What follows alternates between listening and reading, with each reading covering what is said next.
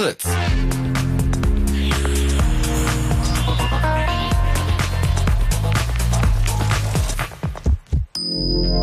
Moon.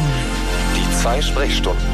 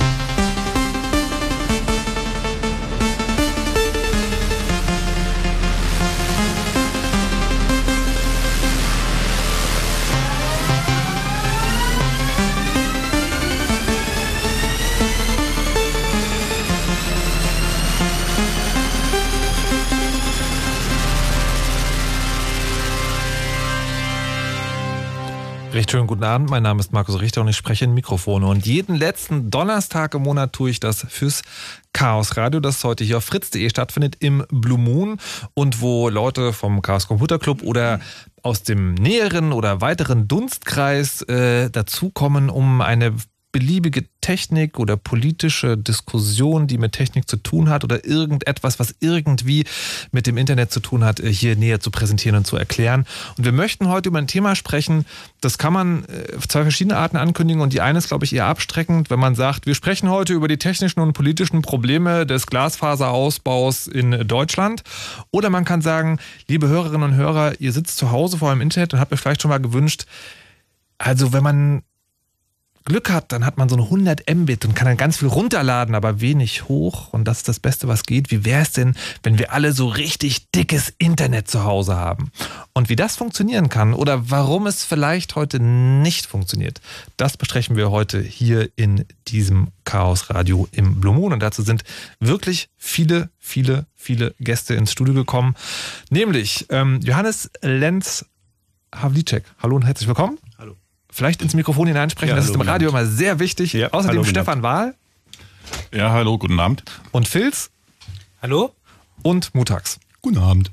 Das sind also vier Leute, die hier sind und die alle irgendwie mit diesem seltsamen Internet zu tun haben und ähm, uns in den nächsten zwei Stunden da genau darüber auch aufklären, informieren und vielleicht auch ein bisschen diskutieren werden. Und ich, weil das wirklich viel sind, möchte ich vielleicht am Anfang, dass ihr euch ein bisschen genauer vorstellt, warum ihr hier seid und was genau ihr mit diesem breitbandigen Internet zu tun habt, das möglicherweise bald bei uns überall zu Hause liegt. Fangen wir bei Mutax an. Der ein oder andere Treuhörer hat ihn vielleicht schon mal gehört. Ja, hallo, ich bin der Mutax und ich habe Internet. Aber äh, woher? Ähm, zu Hause tatsächlich aus einem Koaxkabel über einen Kabelprovider. Und äh, das Spannende ist aber, dass meine Eltern im Verlauf des letzten Jahres F T T H bekommen haben. Was das ist, erklären wir ja nachher noch. Das heißt, die haben dieses geile Glasfaser-Scheiß im Keller. Und warum bist du heute hier? Ähm, ich kann ein bisschen plaudern, was da passiert ist, was da nicht funktioniert, was das Spannende ist. Und ansonsten bin ich halt mal wieder im Chaosradio. Hi. Hallo. Ich habe dir was mitgebracht. Glasfaser. Okay, das ist sehr gut. Darüber müssen wir auch noch genauer sprechen, warum das wichtig ist. Ich habe Glasfaser, endlich. Aber vorher will ich noch den Filz äh, vorstellen. Hallo und guten Tag. Hallo. Du bist wer und warum heute hier? Ich bin der Filz, wie du schon gesagt hast. Ähm, ich bin vom InBerlin, so einem kleinen Provider, den es schon seit Ewigkeiten gibt. Und ich mache schon seit neunzehnhundertsechsundneunzig, siebenundneunzig mein Internet quasi selber.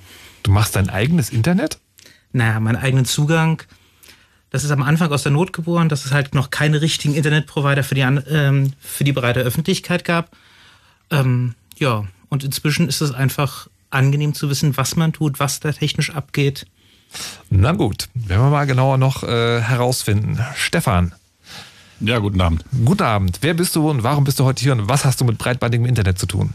Äh, fangen wir mit der letzten Frage an. Ähm, ich habe vor über zwanzig Jahren ähm, nach dem Studium das Glück gehabt, bei einem Stadtnetzbetreiber in die strategische Netzplanung einzusteigen und äh, bin damals das erste Mal mit Glasfaser in Berührung gekommen und konnte damals schon Internetbandbreiten nutzen, von dem der Endanwender damals noch wahnsinnig geträumt hat.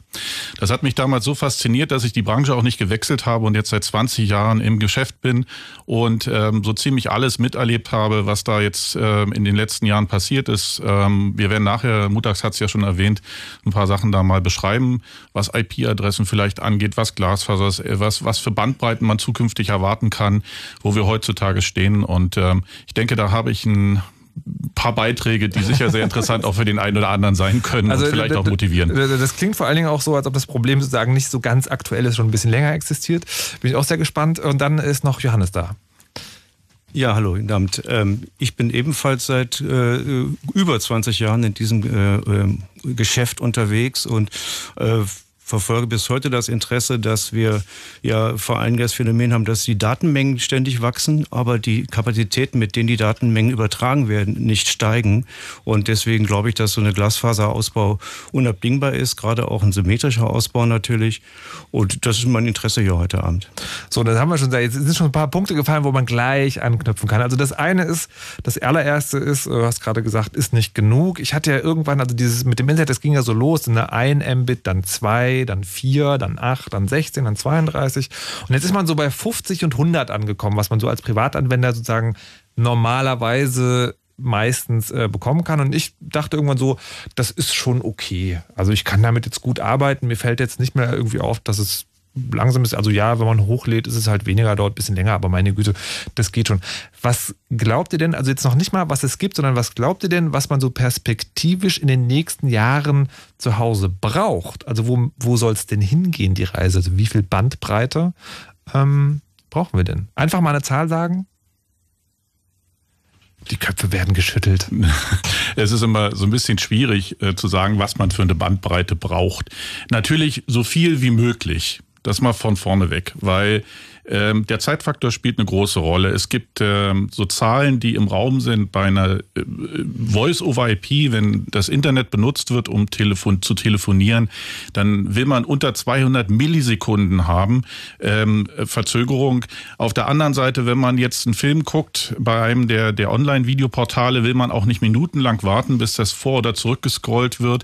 Man will den Film eigentlich möglichst schnell in seiner kleinen Set-Top-Box drin haben. Da kann, da ist nach oben keine Grenze. Wenn du mich jetzt festnageln wolltest, ja, würde ich sagen, genau das. Ein Gigabit symmetrisch. Okay, das ist eine ein, schöne runde Zahl. Okay, ein Gigabit, also sagen hoch und runter. Das ist, äh, liebe Hörerinnen und Hörer, falls euch diese Zahlen alles nicht sagen, ähm, das ist die Geschwindigkeit, die bei euch zu Hause möglicherweise da ist. Also zwischen Router und Computer ist vielleicht noch ein Netzwerkkabel und kein W L A N und da sozusagen, da ist so ein Gigabit, könnte da durchgehen. Okay, äh, gibt es da Widersprüche? Irgendwie will jemand mehr, weniger bieten? Nein, Gigabit ist sehr nett. Wenn es weniger ist, geht das, glaube ich, auch schon ganz schön. Aber Hauptsache ist halt symmetrisch. Das heißt, wenn ich zum Beispiel meine Fotos bei Ross man entwickeln lassen möchte oder einem anderen Bilderdiensteanbieter, ähm, mhm. den es da draußen gibt, möchte ich halt nicht die ganze Nacht warten, bis meine dreißig, vierzig Bilder hochgeladen sind, sondern ich möchte das Notebook abends auch ausmachen können und äh, schlafen gehen können und nicht die ganze Nacht rödeln haben. Und dann kommen wir halt schnell da weg, dass es bei D S L halt wirklich lange dauert. Wenn du viele Fotos hast, die Qualität wird immer besser und wenn du spätestens anfängst, dass du irgendwelche Videos drehst oder streamen möchtest von zu Hause, Ähm, brauchst du halt auch da eine große Bandbreite. Also zehn Megabit reichen da dann nicht mehr zurück ins Internet. Naja, das wollte ich gerade fragen. Also ist, die, man hört das oft, ne? Also dieses symmetrische ist ein Schlagwort, das wird uns heute Abend auch noch ähm, häufiger begeben, vermute ich. Und das wird immer, ähm, also das wird zwar immer gefordert und ich habe aber auch das Gefühl, das ist eher eine politische Forderung als wirklich eine praktische, eine praktische Relevanz für, Achtung, alle. Na, die, die praktische Relevanz kommt jetzt immer mehr, weil alle wollen irgendwie die Cloud benutzen. Das heißt, ich habe meine ganzen Dateien nicht mehr zu Hause, sondern ich möchte auch unterwegs drauf zugreifen. Spätestens, wenn ich dann mal von unterwegs wirklich auf Bilder zugreifen möchte, auf Medien, auf irgendwie mein Fotoalbum und meiner Mutter irgendwie mein Kind zeigen möchte oder sowas. Und diese Bilder liegen dann bei mir zu Hause, dauert das ewig. Das heißt, da wäre ich wieder gezwungen, das zu irgendeinem Diensteanbieter im Internet hochzuladen, was wir eigentlich alle nicht mehr wollen, weil wir wollen ja Privatsphäre ähm, haben, wir wollen die Dienste selber betreiben, wir wollen nicht, dass das irgendwo in der Cloud liegt, wo andere drankommen. Achso, warte mal, du, du sagst also quasi, wenn, wir, wenn, wenn der Anschluss in beide Richtungen sehr schnell wäre, richtig, dann wäre die Cloud unser eigener Computer. Genau, dann ist das nämlich mein eigener Computer, der bei mir zu Hause steht und ich kann von woanders problemlos darauf zugreifen. Da möchte ich aber wieder fragen, also das ist ja schön und gut, wenn du das machst, weil du die Ahnung hast, wie du deinen Computer äh, sozusagen einstellen sollst, aber ist das wirklich ein Ziel, was man verfolgen will? Na, aktuell passiert das halt nicht, weil die Bandbreiten das nicht hergeben. Deswegen gibt es keine Produkte und keine Dienste und keine Software und deswegen wird das nicht genutzt, deswegen wird es auch niemand anbieten. Mhm. Ich würde mal einschieben, das ist ja eigentlich durchaus schon so, dass es im Consumer-Bereich ähm, Festplatten zum Beispiel gibt, die mit, mit Remote-Access-Fähigkeiten, ne, verkauft werden. Das heißt, das wird ja den, den Konsumenten heute schon im Mediamarkt und anderen äh, solchen Orten äh, feilgeboten, dass man diese Geräte nutzen kann, kaufen kann. Und insofern glaube ich nicht, dass das äh, utopisch ist, dass wir von diesen Home-Cloud-Anwendungen sprechen. Und wenn man ein bisschen weiter guckt auf Sachen wie Virtual Reality-Anwendungen, die oft sehr, sehr datenhungrig sind, oder auch was Pragmatisches wie irgendwelche äh, Gesundheitsmonitoring-Geschichten, die, die äh, zeitkritisch sind, das ist natürlich der Upload auch ein, ein wichtiger Faktor, dass der, dass der eine vernünftige Geschwindigkeit hat. Das heißt also, ihr sagt, es gibt sozusagen schon sehr viel technische, Ent- also Equipment, was wir gerade schon haben, oder Entwicklung, die, sagen wir mal, vor der Haustür steht, die momentan dadurch beschnitten wird, dass der Internet, unser Internetanschluss zu Hause nicht schnell genug ist. Das Internet war eigentlich immer ähm, ein Netzwerk, was Gleiche mit Gleichen verbunden hat. Eigentlich immer so, dass sie symmetrisch beide in, in, in beide Richtungen die gleichen Bandbreiten existiert also, haben. Also immer so ist sozusagen schon historisch betrachtet eine Weile her, ne? Also, weil ja, das, also, historisch fünfundzwanzig Jahre her vielleicht. Sagen, also alle, die heute live zuhören, kennen es wahrscheinlich nicht anders. Ja, also wir haben damals das Internet gebaut, ähm, voll symmetrisch. Wir wollten eigentlich, dass, dass äh, egal von wo die Daten kommen, sie immer mit der gleichen Geschwindigkeit in die eine wie in die andere Richtung geflossen sind. Daraus haben sich viele Dienste äh, entwickelt über die Zeit. Ähm, am Anfang war es ja nur ein Austauschnetzwerk gewesen für Wissenschaftler und heutzutage wird auch sehr viel das eigene private Leben darüber transportiert. Da entstehen Unmengen Applikationen, Unmengen Möglichkeiten, die man damit machen kann.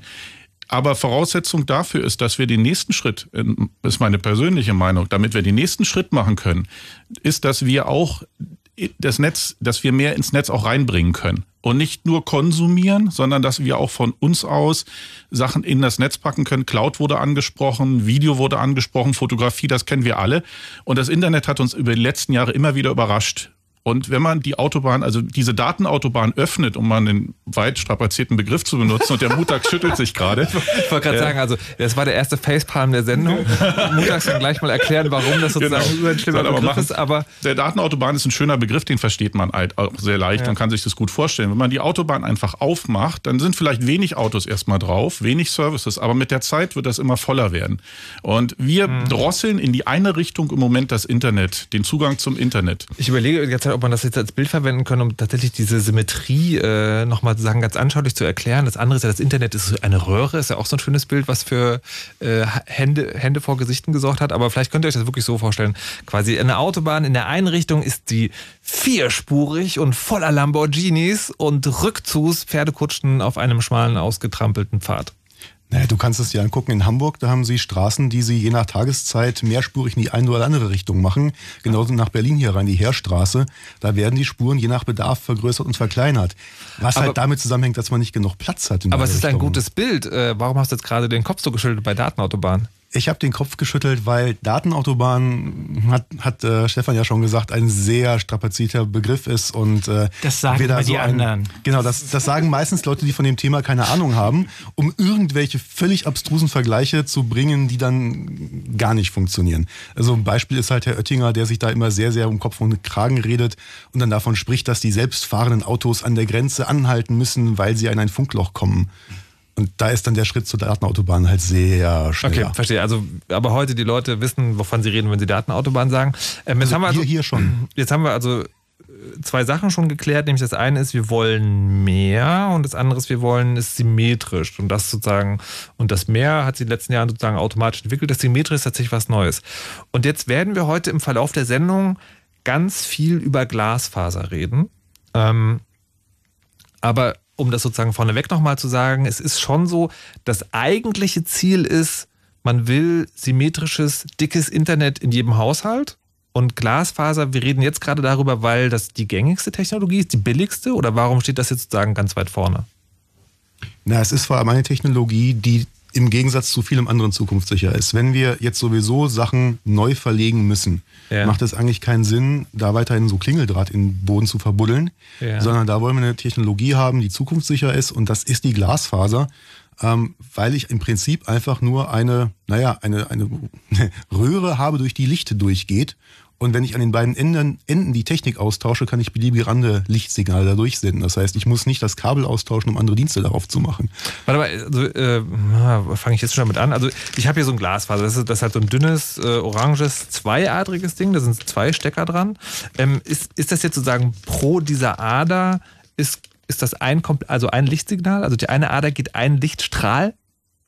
In, in dem, was du in der, in der Hand hast, da ja. ja. Ähm, man könnte dann auch noch mit verschiedenen Lichtfarben darauf arbeiten. Um ja, aber, es ist ein Licht, aber es ist pro Richtung ein Kabel quasi oder eine Ader ja. und pro Richtung, pro Datenrichtung ist, ist das eins. Hin und zurück. Symmetrisch. Ähm, aber jetzt, sagst du, jetzt sagst du aber zukunftssicher, ähm, wenn ich jetzt sozusagen aber vier Kabel vergrabe, kann ich da nicht mehr durchbringen? Natürlich. Kann, kannst du. Aha. Und in diesen schönen Glasfasern, die wir da ins Haus oder in die Wohnung oder in den Keller oder an den Bürgersteig ja. legen, ist ja auch meistens mehr als eine Faser drin. Das okay, heißt, also das, das ist sozusagen, das ist nicht unendlich zukunftssicher, aber absehbar zukunftssicher?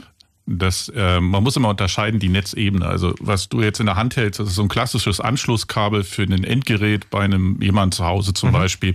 Oder wenn man irgendwo ähm, zwei Glasfasern miteinander verbinden möchte. Die Kabel, die im Boden verlegt werden, die haben meistens hundertvierundvierzig von diesen Fasern. Im Qu das Kabel ist ungefähr daumendick, was da verlegt ja. wird. Und da kann man hundertvierundvierzig oder zweihundertachtundachtzig Leitungen draufpacken. Einzelne, äh, wie Mutags so schön gesagt habe, einzelne Lichtsignale drauf übertragen. Und an jedem Ende kann theoretisch ein Haushalt sein oder ein Haus.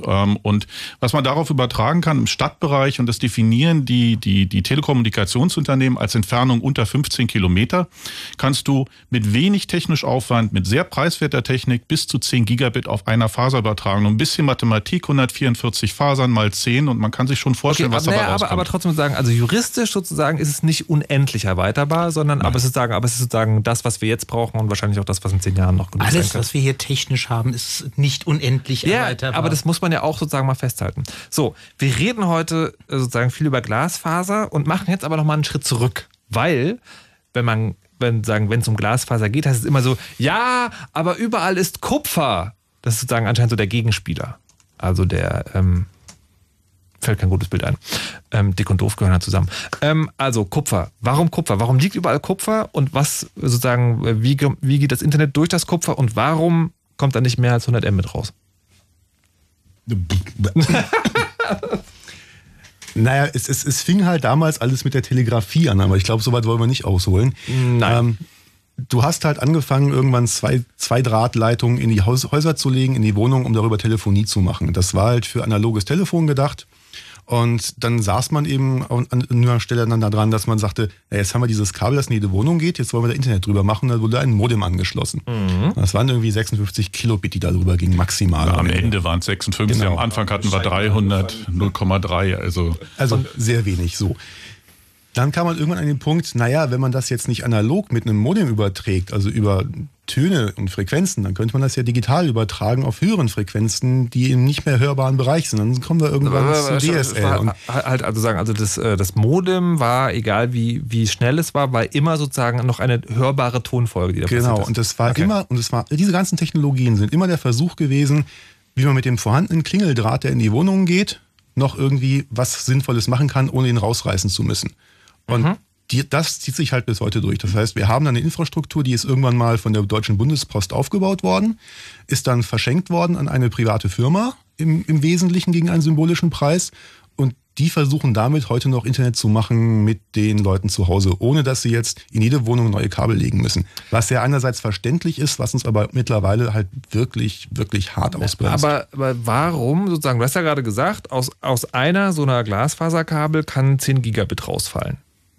Warum nicht aus Kupfer? Das hängt damit zusammen, dass äh, das Kupfer, ähm, wir wollen nicht Nachrichtenübertragungsvorlesung hier halten, möglichst einfach halten. Das stimmt. Ähm, man kann über das Kabel nur einen bestimmten Frequenzbereich übertragen, auf, einer, mhm. auf der Entfernung. Sagen wir mal auf sechshundert, achthundert Meter, weiß jeder, das analoge Telefon hat drei Kilohertz Bandbreite gehabt. Jetzt muss ich irgendwie in diese drei Kilohertz dieses Signal reinpressen oder ich muss halt das, da, das Signal, das Analogsignal weglassen und muss digital übertragen. I S D N hat damals hundertvierundvierzig Kilobit übertragen. Tragen auf Zweidraht Kupfer bis, weiß nicht, eins Komma sechs, zwei Kilometer, korrigiert mich, ich habe die genaue Zahl jetzt nicht im Kopf. Ähm, die Schwierigkeit ist, dass mit, je höher die Bandbreite ist, die da übertragen wird, umso stärker ist die Dämpfung des Kupferkabels. Das heißt, umso schlechter ist das Signal, was hinten am Ende rauskommt und umso schwieriger wird es technisch, immer mehr Bandbreite aus dem Signal rauszuziehen. Ich, ich, ich muss mal kurz, ich muss kurz nachmachen, also, diese, also ein, ein digitales Signal durch einen Kupferdraht zu schlagen, heißt das quasi Strom an, an Strom aus? aus? Genau, Strom okay, an, sagen, Strom aus. Und, das heißt, sagen, und wenn, ich, wenn ich sozusagen ein, ein breitbandiges, also viel Signal übertragen will, heißt, ich mache den Strom möglichst schnell an und aus. Richtig. Und wenn ich, und je schneller ich das mache, desto kürzer wird der Weg, wo das sinnvoll geht, über einem Kupferkabel. Genau.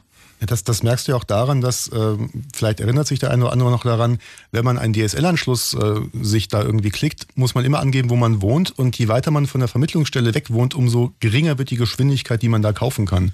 Und dann ruft dann da ein Techniker an und sagt, jetzt müssen wir die Leitung durchmessen und mh, Ihre Dämpfung sieht da aber ganz schlecht aus, gucken Sie doch mal in der Fritzbox. Ähm, Je weiter man weg ist, umso schlechter ist das Nutzsignal, was noch hinten rauskommt, weil man viel mehr Rauschen drin hat. Man hat zum Teil sogenanntes Übersprechen von den anderen Leitungen, die mitverlegt wurden. Das heißt, die Nachbarn stören. Das heißt, sobald der erste Nachbar äh, auch eine D S L-Leitung bekommt oder der zweite oder der dritte, wird dann die eigene immer schlechter. Irgendwann bricht das zusammen. Ja. Und diese Probleme hat man auch bei dem, was wir jetzt als Vectoring haben. Das heißt, was, was ist das? Vectoring versucht jetzt über ähm, andere Technik, auch wieder über die Kupferkabel, eben bis zu hundert Megabit zu übertragen. Du hast aber jetzt einen hundert Meter Sprung gemacht. Ich habe jetzt, hab jetzt mehr als hundert Meter gemacht. Aber das Prinzip ist dasselbe. Da wird ja da argumentiert, dass man beim Vectoring dafür sorgen muss, dass die alle in der gleichen Frequenz schwingen im Prinzip, damit die sich nicht gegenseitig stören. Und deswegen darf dann nur noch die Telekom in diesem Provider-Kabelverzweiger sein in der Straße. Und alle anderen müssen sich bei der Telekom einkaufen, um dann von da aus in die Wohnung zu kommen. Also quasi, man, man, man hat sozusagen, man hatte einen großen Kasten in einer Straßenecke. Da kommt, wie auch immer, können wir später noch drüber reden, kommt breitbandiges Internet hin. Das wird verteilt in der Straße. Genau, das haben wir irgendwie und, vor ein paar Sendungen ja auch schon mal. Und weil die sagen, und dann gibt es da viele, viele Kupferkabel und die stören sich, wenn es verschiedene Anbieter sind, weil die dann nicht genau synchronisieren können. Genau. Die Schwingung ah. mit verschiedenen Kabel und deswegen. Das Wichtigste hat er aber dabei unterschlagen, es wird nicht mehr von den sogenannten Hauptverteilern, davon gibt es in Berlin hundertvierzig Stück, wo das alte Telefon im Prinzip das Kabel da geendet hat, in die Wohnung transportiert. Das kann dann auch mehrere Kilometer weit weg sein, sondern das wird jetzt, wie du gesagt hast, auf der Straße in unserem grauen Schrank, da kommt ein Glasfaserkabel an mit hohem bandbreitigem Internet und dann gehen da dreihundert Meter maximal, vielleicht vierhundert Meter Kupfer bei dir in die Wohnung, direkt rein. Und wenn du Glück hast, hast du den richtigen Querschnitt von dem Kupfer Kabel. Und dann kann man darauf Signale bis achtzehn Megahertz, zwanzig Megahertz übertragen. Und dann hat man V D S L. Und dann hat man auf einmal die hundert Mbit und die vierzig Mbit dann im Uplink, die man heute ja, wenn man seine Fritzbox aufmacht und man hat V D S L, sehr wunderbar sich ja grafisch anzeigen mhm. lassen kann. Man sieht das ja wunderbar, die Kurven da drauf. Jeder, der das hat, sollte es mal wirklich ausprobieren, wenn er es noch nicht gemacht hat. Das Problem nur bei der Sache ist, man kann nicht mehr als achtzehn Megahertz, zwanzig Megahertz irgendwann machen. Diese Bandbreite ist begrenzt, weil dann kommt man in die Bereich. Also wie, wie viel ist das? Wie viel, das sind diese hundert Mbit? Ist, ist kurz Kurzwellenband. Es ist das Kurzwellenband. Äh, nicht, nicht, nicht, nicht noch jetzt Radiowellen irgendwie mit reinbringen. Also man kann über Kupfer nicht mehr als hundert Mbit. Ähm, man kann noch ein bisschen mehr rausquetschen. Irgendwo die Grenze wird sicher bei zweihundert, dreihundert Mbit liegen. Ähm, dabei aber natürlich mit kürzerer Distanz und mit immer mehr Problemen, ähm, das Signal noch so zu transportieren, dass es nicht andere Dienste stört. Also im, im Labor geht da deutlich mehr. Im Labor kann man wirklich mehr machen, aber in der, in der Straße nicht, ja. ne, geht's nicht. Und man darf nicht vergessen, diese Kupferkabel wurden zum größten Teil vor fünfzig, sechzig Jahren verlegt. Da hat noch niemand, erstens gab es da das Internet noch nicht und zweitens hat noch nie jemand im Traum dran gedacht, solche hohen Datenraten irgendwo jemals überhaupt zu übertragen. Okay, gut. Ich fasse jetzt mal die erste halbe Stunde zusammen. Wir wollen mehr Internet. Wir wollen Internet symmetrisch, also sagen, dass es hoch, der Upload genauso schnell geht wie der Download. Und wir wollen das äh, für alle Haushalte und wir wollen möglicherweise in nicht allzu ferner Zukunft noch mehr Internet. Und Kupfer kann das nicht. Aber liegt überall. Gut, dann spielen wir jetzt eine kleine Musik und äh, klären danach, warum das so ist und warum es sich anscheinend nicht ändert. Die Musik kommt heute von äh, Differences. Es ist ein Creative Commons Musikalbum von Keegan Whitney und der erste Song ist Don't Fake Your Love for Broccoli. Hey, I've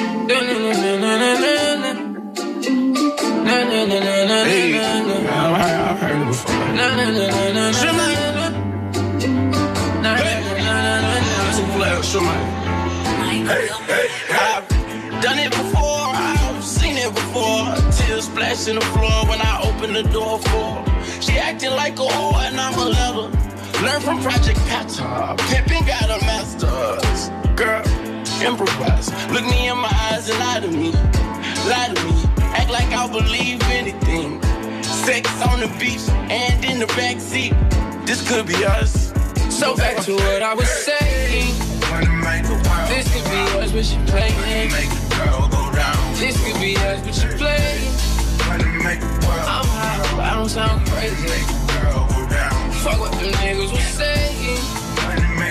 This could be us, but you playing. This could be us, but you're playing. But shit, that's all I was saying. Don't need to find this Mercedes.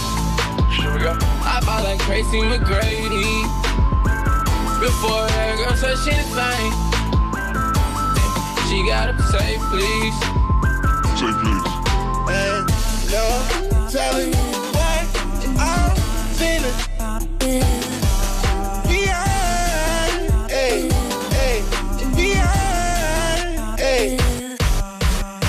Some braids and I got me some hoes. Started rocking the sleeve, I can't buy with no jaws. You know how I do it, can close on my toes. Oh, I ain't rich yet, but you know I ain't broke. Ah. So if I see it, I like it, buy that from the store. Ah. I'm with some white girls and they love them to coca. Ah. Like they O T, double O T, like I'm K D, smoking O G. And you know me, and my two threes, and my gold teeth. Bitch, you're smiling, but you see me from the nosebleed. I'm a new three, and I change out to my new D. White Iver song. When I started balling, I was young. You gon' think about me when I'm gone. I need that money like the ring I never won. I won. Sussing, sussing, sussing. I'm swagging, I'm swagging, I'm swagging. I'm ballin', I'm ballin', I'm just on you. Watch out, oh, watch out, oh, watch out, yeah. That's special, that's special, that's special, yeah. Spending, I'm spending on my fucking pay.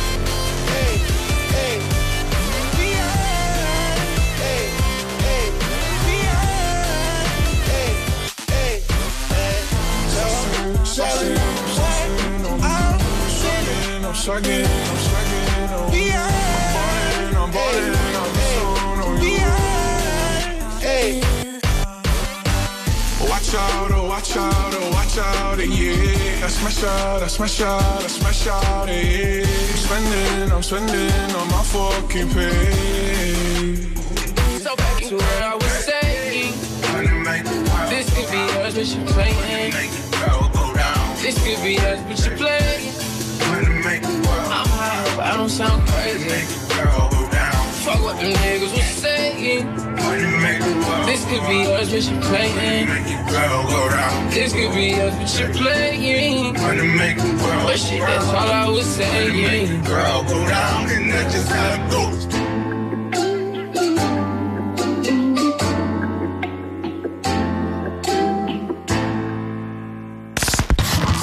Neulich haben Mickey Chance ihr Record-Release-Konzert gespielt.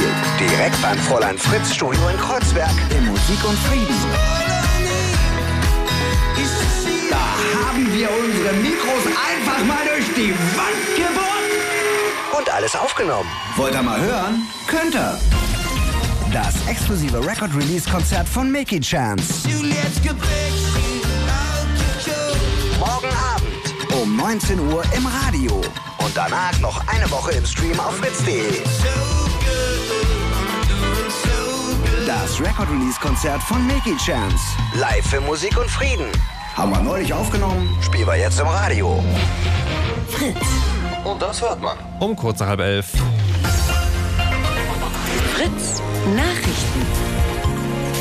Mit Martin Schneider. Der Bundestag hat den Gesetzentwurf für mehr Lohngleichheit zwischen Frauen und Männern beschlossen. Nach der neuen Regelung müssen Arbeitnehmer in Betrieben mit mehr als zweihundert Beschäftigten über die Bezahlung von Kollegen mit vergleichbaren Aufgaben informiert werden. Der Bundestag hat außerdem einem Gesetzentwurf zum automatisierten Fahren auf deutschen Straßen zugestimmt.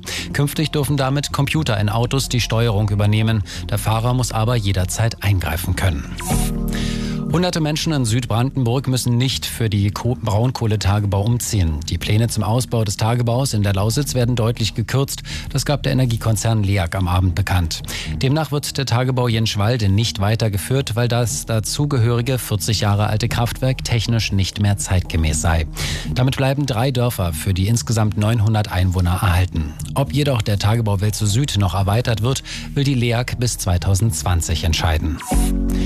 Eltern haften unter Umständen dafür, wenn ihre Kinder im Internet illegale Musiktauschbörsen nutzen. Das hat der Bundesgerichtshof entschieden. In dem Prozess ging es um ein volljähriges Kind, das über das Familien-W L A N Urheberrechtsverletzungen begangen hatte. Der Vater wollte keinen Schadenersatz zahlen und erklärte, dass nicht er, sondern eines seiner Kinder verantwortlich war. Welches wollte er aber nicht sagen. Der B G H entschied nun, dass in diesem Fall die Eltern haften und zahlen müssen. Russlands Präsident Putin hat bestritten, dass Russland sich im vergangenen Jahr in die U S-Präsidentenwahl eingemischt hat. Kontakte, die russische Diplomaten in den U S A unterhalten hätten, gehörten zu deren routinemäßiger Arbeit.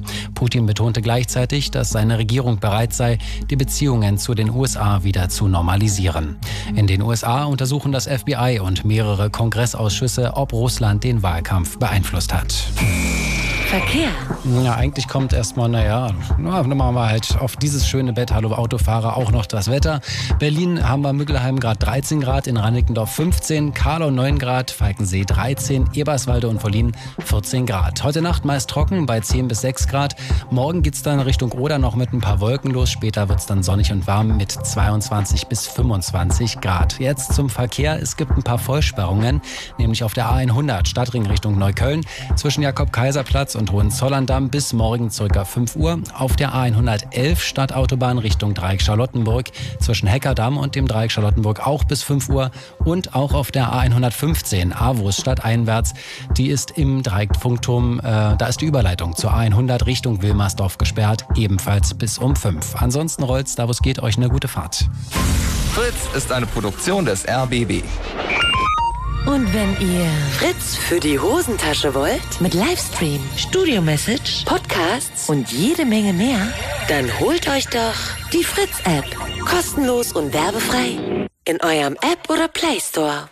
Und ihr hört das Chaos Radio im Blue Moon, das nicht das Chaos Radio im Blue Moon wäre, wenn nicht seltsame Dinge geschehen würden. Zum Beispiel die Nerd News, geschrieben von Mo und vorgetragen von Martin Schneider. Amerikanische Provider dürfen Kundendaten verhökern. In den U S A ist es Internetprovidern erlaubt, die Aktivitäten ihrer User auszuwerten und zu verkaufen. Im Dezember wären Datenschutzvorschriften in Kraft getreten, die den Anschlussinhabern ein Opt-in-Recht verschafft hätten. Doch sowohl U S-Senat als auch Unterhaus stimmten in den letzten Tagen für die Aufhebung der Regelungen. Die Unterzeichnung der Aufhebung durch den U S-Präsident Trump gilt nur noch als Formsache. Damit entfällt auch die Verpflichtung, betroffenen Kunden über Hacks und andere Datenschutz Schutzverletzungen zu informieren.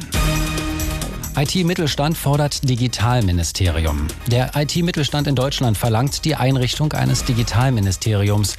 Der Präsident des Bundesverbandes I T-Mittelstand, Grüni, sagte auf einer Messe, die netzpolitischen Entscheidungskompetenzen seien derzeit auf zu viele Ministerien verteilt. Die Folgen seien ein hoher Koordinationsaufwand, langsame Entscheidungen und Streit um die Zuständigkeiten. Deutschland drohe international abgehängt zu werden.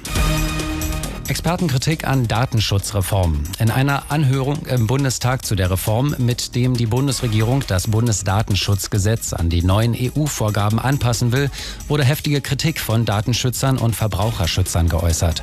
Vor allem die geplanten Einschränkungen der betroffenen Rechte seien hochproblematisch. Die Bundesdatenschutzbeauftragte Vossow sah erheblichen Nachbesserungsbedarf für die eingeschränkten Ansprüche von Bürgern, Einblick in über sie gespeicherte Daten zu erhalten, sowie diese korrigieren oder löschen zu lassen. Die Nerd News im Chaos Radio im Blue Moon, geschrieben von Mo, vorgetragen von Martin Schneider. Vielen Dank. Fritz.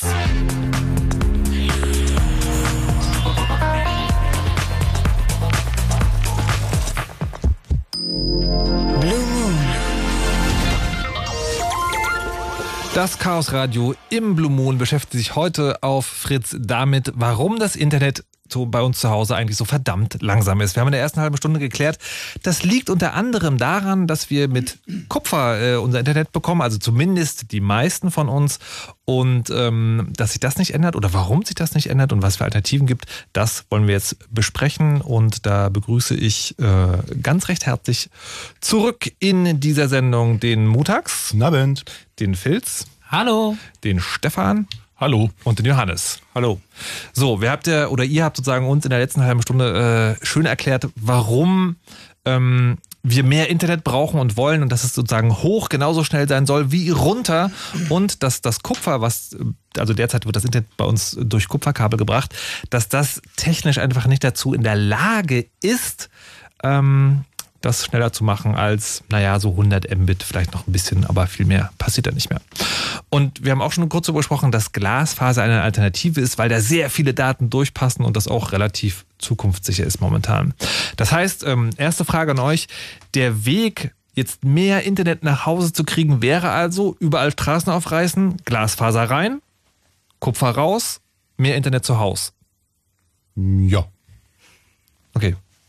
Gut. Können wir aufhören, oder? Ja, dann äh, lassen wir das jetzt so. ähm, ähm, ja, man könnte vielleicht noch mal ganz kurz... Nee, ich, nee, ich, also, be bevor wir sozusagen, bevor wir darüber reden, ähm, warum das nicht passiert, äh, was natürlich noch von großem Interesse ist, würde ich tatsächlich sozusagen noch ein bisschen mehr darüber ähm, reden wollen, wie denn so dieses Glasfaser-Internet zu Hause äh, aussieht. Also äh, Mutax hat zum Beispiel ganz am Ende gesagt, es gibt F T T H, das heißt Fiber to the Home, also Glasfaser bis zu mir nach Hause. Es gibt aber auch F T T B und F T T C und noch viele andere verschiedene Sachen. Also gibt es sozusagen jetzt irgendwie eigentlich einen technischen Standard, Glasfaser-Internet nach Hause zu bringen, oder gibt es da auch schon wieder dreitausend verschiedene Sachen, wo Leute sich die Köpfe einschlagen, was jetzt die beste Art ist? Es gibt mindestens zehn. Okay. Warum? Weil es schön ist, eigene Standards zu haben. Nein, tatsächlich hast du ganz verschiedene ähm, Probleme und Ausbausituationen, die du vorfindest, die du irgendwie umsetzen möchtest. Du hast Einfamilienhäuser, du hast Mietshäuser, du hast äh, irgendwelche Städte, du hast das platte Land, und da brauchst du immer unterschiedliche Lösungen, um möglicherweise vielleicht auch mit vorhandenen Glasfasern, die im Boden liegen, was zu machen. Und dann kommst du auf ganz verschiedene Lösungen. Warte, warte, warte. Da fällt mir was ein, darüber wollte ich tatsächlich noch sprechen. Das fällt mir jetzt erst gerade wieder ein. Ähm Ihr beschäftigt euch seit Jahren schon mit Glasfasertechnik und findet das das Geilste von der Welt. Die einzige Berührung, die ich mit Glasfaser jemals gemacht habe als normalsterblicher User, ist folgendes. Ich ziehe um in Friedrichshain, ist schon ein paar Jahre her, ähm, und der äh, möchte sozusagen breitbandiges Internet haben, und da wird mir gesagt, ja, das tut mir aber leid, du wohnst in der Glasfaserwüste. Das ist in Mitte immer noch so. Da gibt es kein breitbandiges Internet. Jetzt habt ihr mir gerade in der ersten halben Stunde lang und breit erklärt, dass Glasfaser das Allerschürfste von der Welt ist und Internet äh, bis zum Get-No in mein Haus bringt. Und wie passt das zusammen? Das ist eigentlich historisch bedingt. Wer die Wendezeit mitgemacht hat, hat mitbekommen, dass er, wenn er in Kreuzberg ein Büro aufgemacht hat, während der Wendezeit, kurz nach der Wende, er praktisch keine Telefonanschlüsse bekommen hat. Die Kapazitäten, die zwischen Ost und West existiert haben, waren so eingeschränkt, dass praktisch alles, was an Kupfer und Glas da gewesen ist, für die Verbindung zwischen Ost und West in Berlin benutzt worden ist. Und anscheinend scheint es da noch ein ziemliches Backlog zu geben, was noch nicht aufgearbeitet worden ist. Man hat dann versucht, mit Alternativtechnologien dann nachher die Telefonanschlüsse auch in diese Bezirke reinzubringen. Da sind dann aber nachher die Baugruppen, die Module, die man dafür braucht, um aber, Internet aber, zu machen, nicht die, verfügbar die, gewesen. Die, diese Alternativtechnologien ist quasi, man hat Glasfaserkabel genommen, um Telefonie zu machen. Das muss man sich so vorstellen wie eine Telefonanlage. Da kommt ein Glasfaserkabel an in eine graue Kiste. In diese graue Kiste dahin fallen dreißig Telefonanschlüsse raus. Und natürlich fallen nur Telefonanschlüsse raus und keine Internetanschlüsse. Das oh, ist wie eine Verlängerung. Wait. Ihr habt mir vorhin gerade erklärt, wenn ich irgendwo in ein Glasfaserkabel lege, habe ich nie mehr Sorgen, weil ich kann an die Enden einfach andere Technik stöpseln. Jetzt könnte man sehr natürlich die Frage stellen, wem gehört denn eigentlich das Glasfaserkabel und wie innovativ dieses Unternehmen ist? Also das, ist, das ist ein sehr schöner Insiderwitz wahrscheinlich, aber ich verstehe ihn nicht. Naja, die, das Kabel, was da im Boden liegt, gehört alles der Bundespost, äh, Entschuldigung, Telekom. Ja. Und ähm, die versuchen natürlich, da ihre Technik, solange sie können, auszureizen für ihre Anwendungsfälle, und das ist halt die Telefonie. Und ähm, haben wenig Interesse daran, jetzt diese gesamten Kabelverzweiger und Endpunkte von dem Opalnetz auszutauschen, weil sie also so auch ihr gesamtes Netz umbauen müssten. Und da haben sie jetzt gleich den Schritt gemacht, dass sie jetzt komplett auf ähm, I P-Telefonie gehen und im Prinzip die Umsetzung an der Straßenecke machen und nicht mehr in ihren äh, Verteilerstationen. Ich verstehe es aber noch nicht. Also es gibt dieses Glasfasernetz, das wurde dazu benutzt, um mehr Telefonanschlüsse zu ermöglichen. Und, ja. und an der Stelle, wo das lag, gab es dann kein Kupferkabel mehr. Genau. Oder gab es sowieso nie Kupferkabel. Ja, oder viel zu wenig. Okay, oder viel zu wenig. So, und ähm, dann hat die Telekom oder Ex-Bundespost äh, gesagt, okay, wir wollen da aber erstmal unser Telefon machen. Aber das muss doch irgendwann sozusagen Quatsch gewesen sein. Also es gab doch einen Zeitraum, wo das Telefon sagen unwichtiger wurde, aber das Internet sehr viel wichtiger wurde, wo, wo, wo man auch als Telekom hätte sagen können, okay, das kostet vielleicht ein bisschen Geld, aber dafür gibt es breitbandiges Internet. Und wir sind die Vorreiter. Ja, und dann gibt es irgendwie zwölf... Stadt, kleine Stadtviertel, kleine Ecken, in denen die Leute sagen, hm, da haben sie jetzt Glasfaser in einem Pilotprojekt gelegt und da müssten wir uns jetzt überlegen, wie bauen wir das aus? Und wir haben wie viele Millionen Kunden und wie viele Leute sind davon betroffen? Und dafür müssen wir jetzt extra eine neue Technik fahren? Und dann hat man es halt nicht gemacht. Okay, gut. Jetzt weiß ich endlich, was die Glasfaserwüste ist. Ähm, kehren wir also zurück zu dem, was Glasfaser dann doch kann. Jetzt ähm, habt ihr schon vorhin gesagt, es gibt sozusagen äh, verschiedene Verwendungen, aber von dem, was ihr mir am Anfang erklärt hat, nämlich man legt einfach ein dickes Glasfaserkabel rein, wo sozusagen verschieden viele äh, Einzelleitungen rausfallen, verstehe ich noch nicht ganz sozusagen, was da der Unterschied ist, außer wie dick das Kabel ist, was ich irgendwo hinlege. Und sie hat gerade gesagt, es gibt, ich habe gerade gefragt, wie, wie, viele, wie viele verschiedene Arten der Datenübertragung per Glasfaser gibt es. Da war die Antwort irgendwie mindestens zehn, weil es gibt verschiedene Anwendungsszenarien. Ich verstehe das aber nicht, weil ich würde ja denken, also ich lege halt sozusagen so viel Glasfaserfasern dahin, wie ich Anschlüsse brauche, und dann hat sich die Sache, also vielleicht irgendwie zwanzig mehr, weil man weiß ja nie, und dann hat sich die Sache erledigt. Also was sind dann die unterschiedlichen Angebote? Ähm, die, man muss ganz, ganz stark trennen. Also die, die, man, man hat immer einen Übergabepunkt. Der Übergabepunkt, der kann ähm, zum Beispiel so, so, so ein grauer Kasten an der Straße sein, wo nachher V D S L rausfällt. Es kann aber auch im Gebäude sein, dass da ein Übergabepunkt ist, und dann wird mit irgendeiner Technologie das Internet in die Wohnung gebracht, die Telefonie. Oder man kann auch mit einer Technologie dieses Glasfaserkabel verlängern in die Wohnung. Und es gibt die Möglichkeit, der Mutax hat das angesprochen, man stelle sich vor, dass ähm, man kann die Farben des Regenbogens in einem Glasfaserkabel übertragen, und jeder Mieter kriegt eine Farbe von dem Regenbogen. Mhm. Und am anderen Ende von dem Glasfaserkabel mache ich das Signal, vereinzel ich das wieder. Das heißt, ich, ich hole wieder die einzelnen Farben dabei raus. Und damit kann ich auf einem Glasfaserkabel mehrere Kunden übertragen. Was jetzt im Grunde die Quintessenz daraus ist, es gibt nicht diese eine Lösung. Ähm, okay. Wie Filz schon gesagt hat, es gibt mindestens zehn verschiedene Varianten, die hängen davon ab, wie das Gebäude gebaut. Komme ich mit der Glasfaser bis in die Wohnung rein? Liegt da schon ein Kabel? Darf ich überhaupt im Flur einen Kabelkanal ziehen? Oder sagt die Wohnungsbaugesellschaft oder der Vermieter, nee, das ist nicht der Fall, das wollen wir nicht.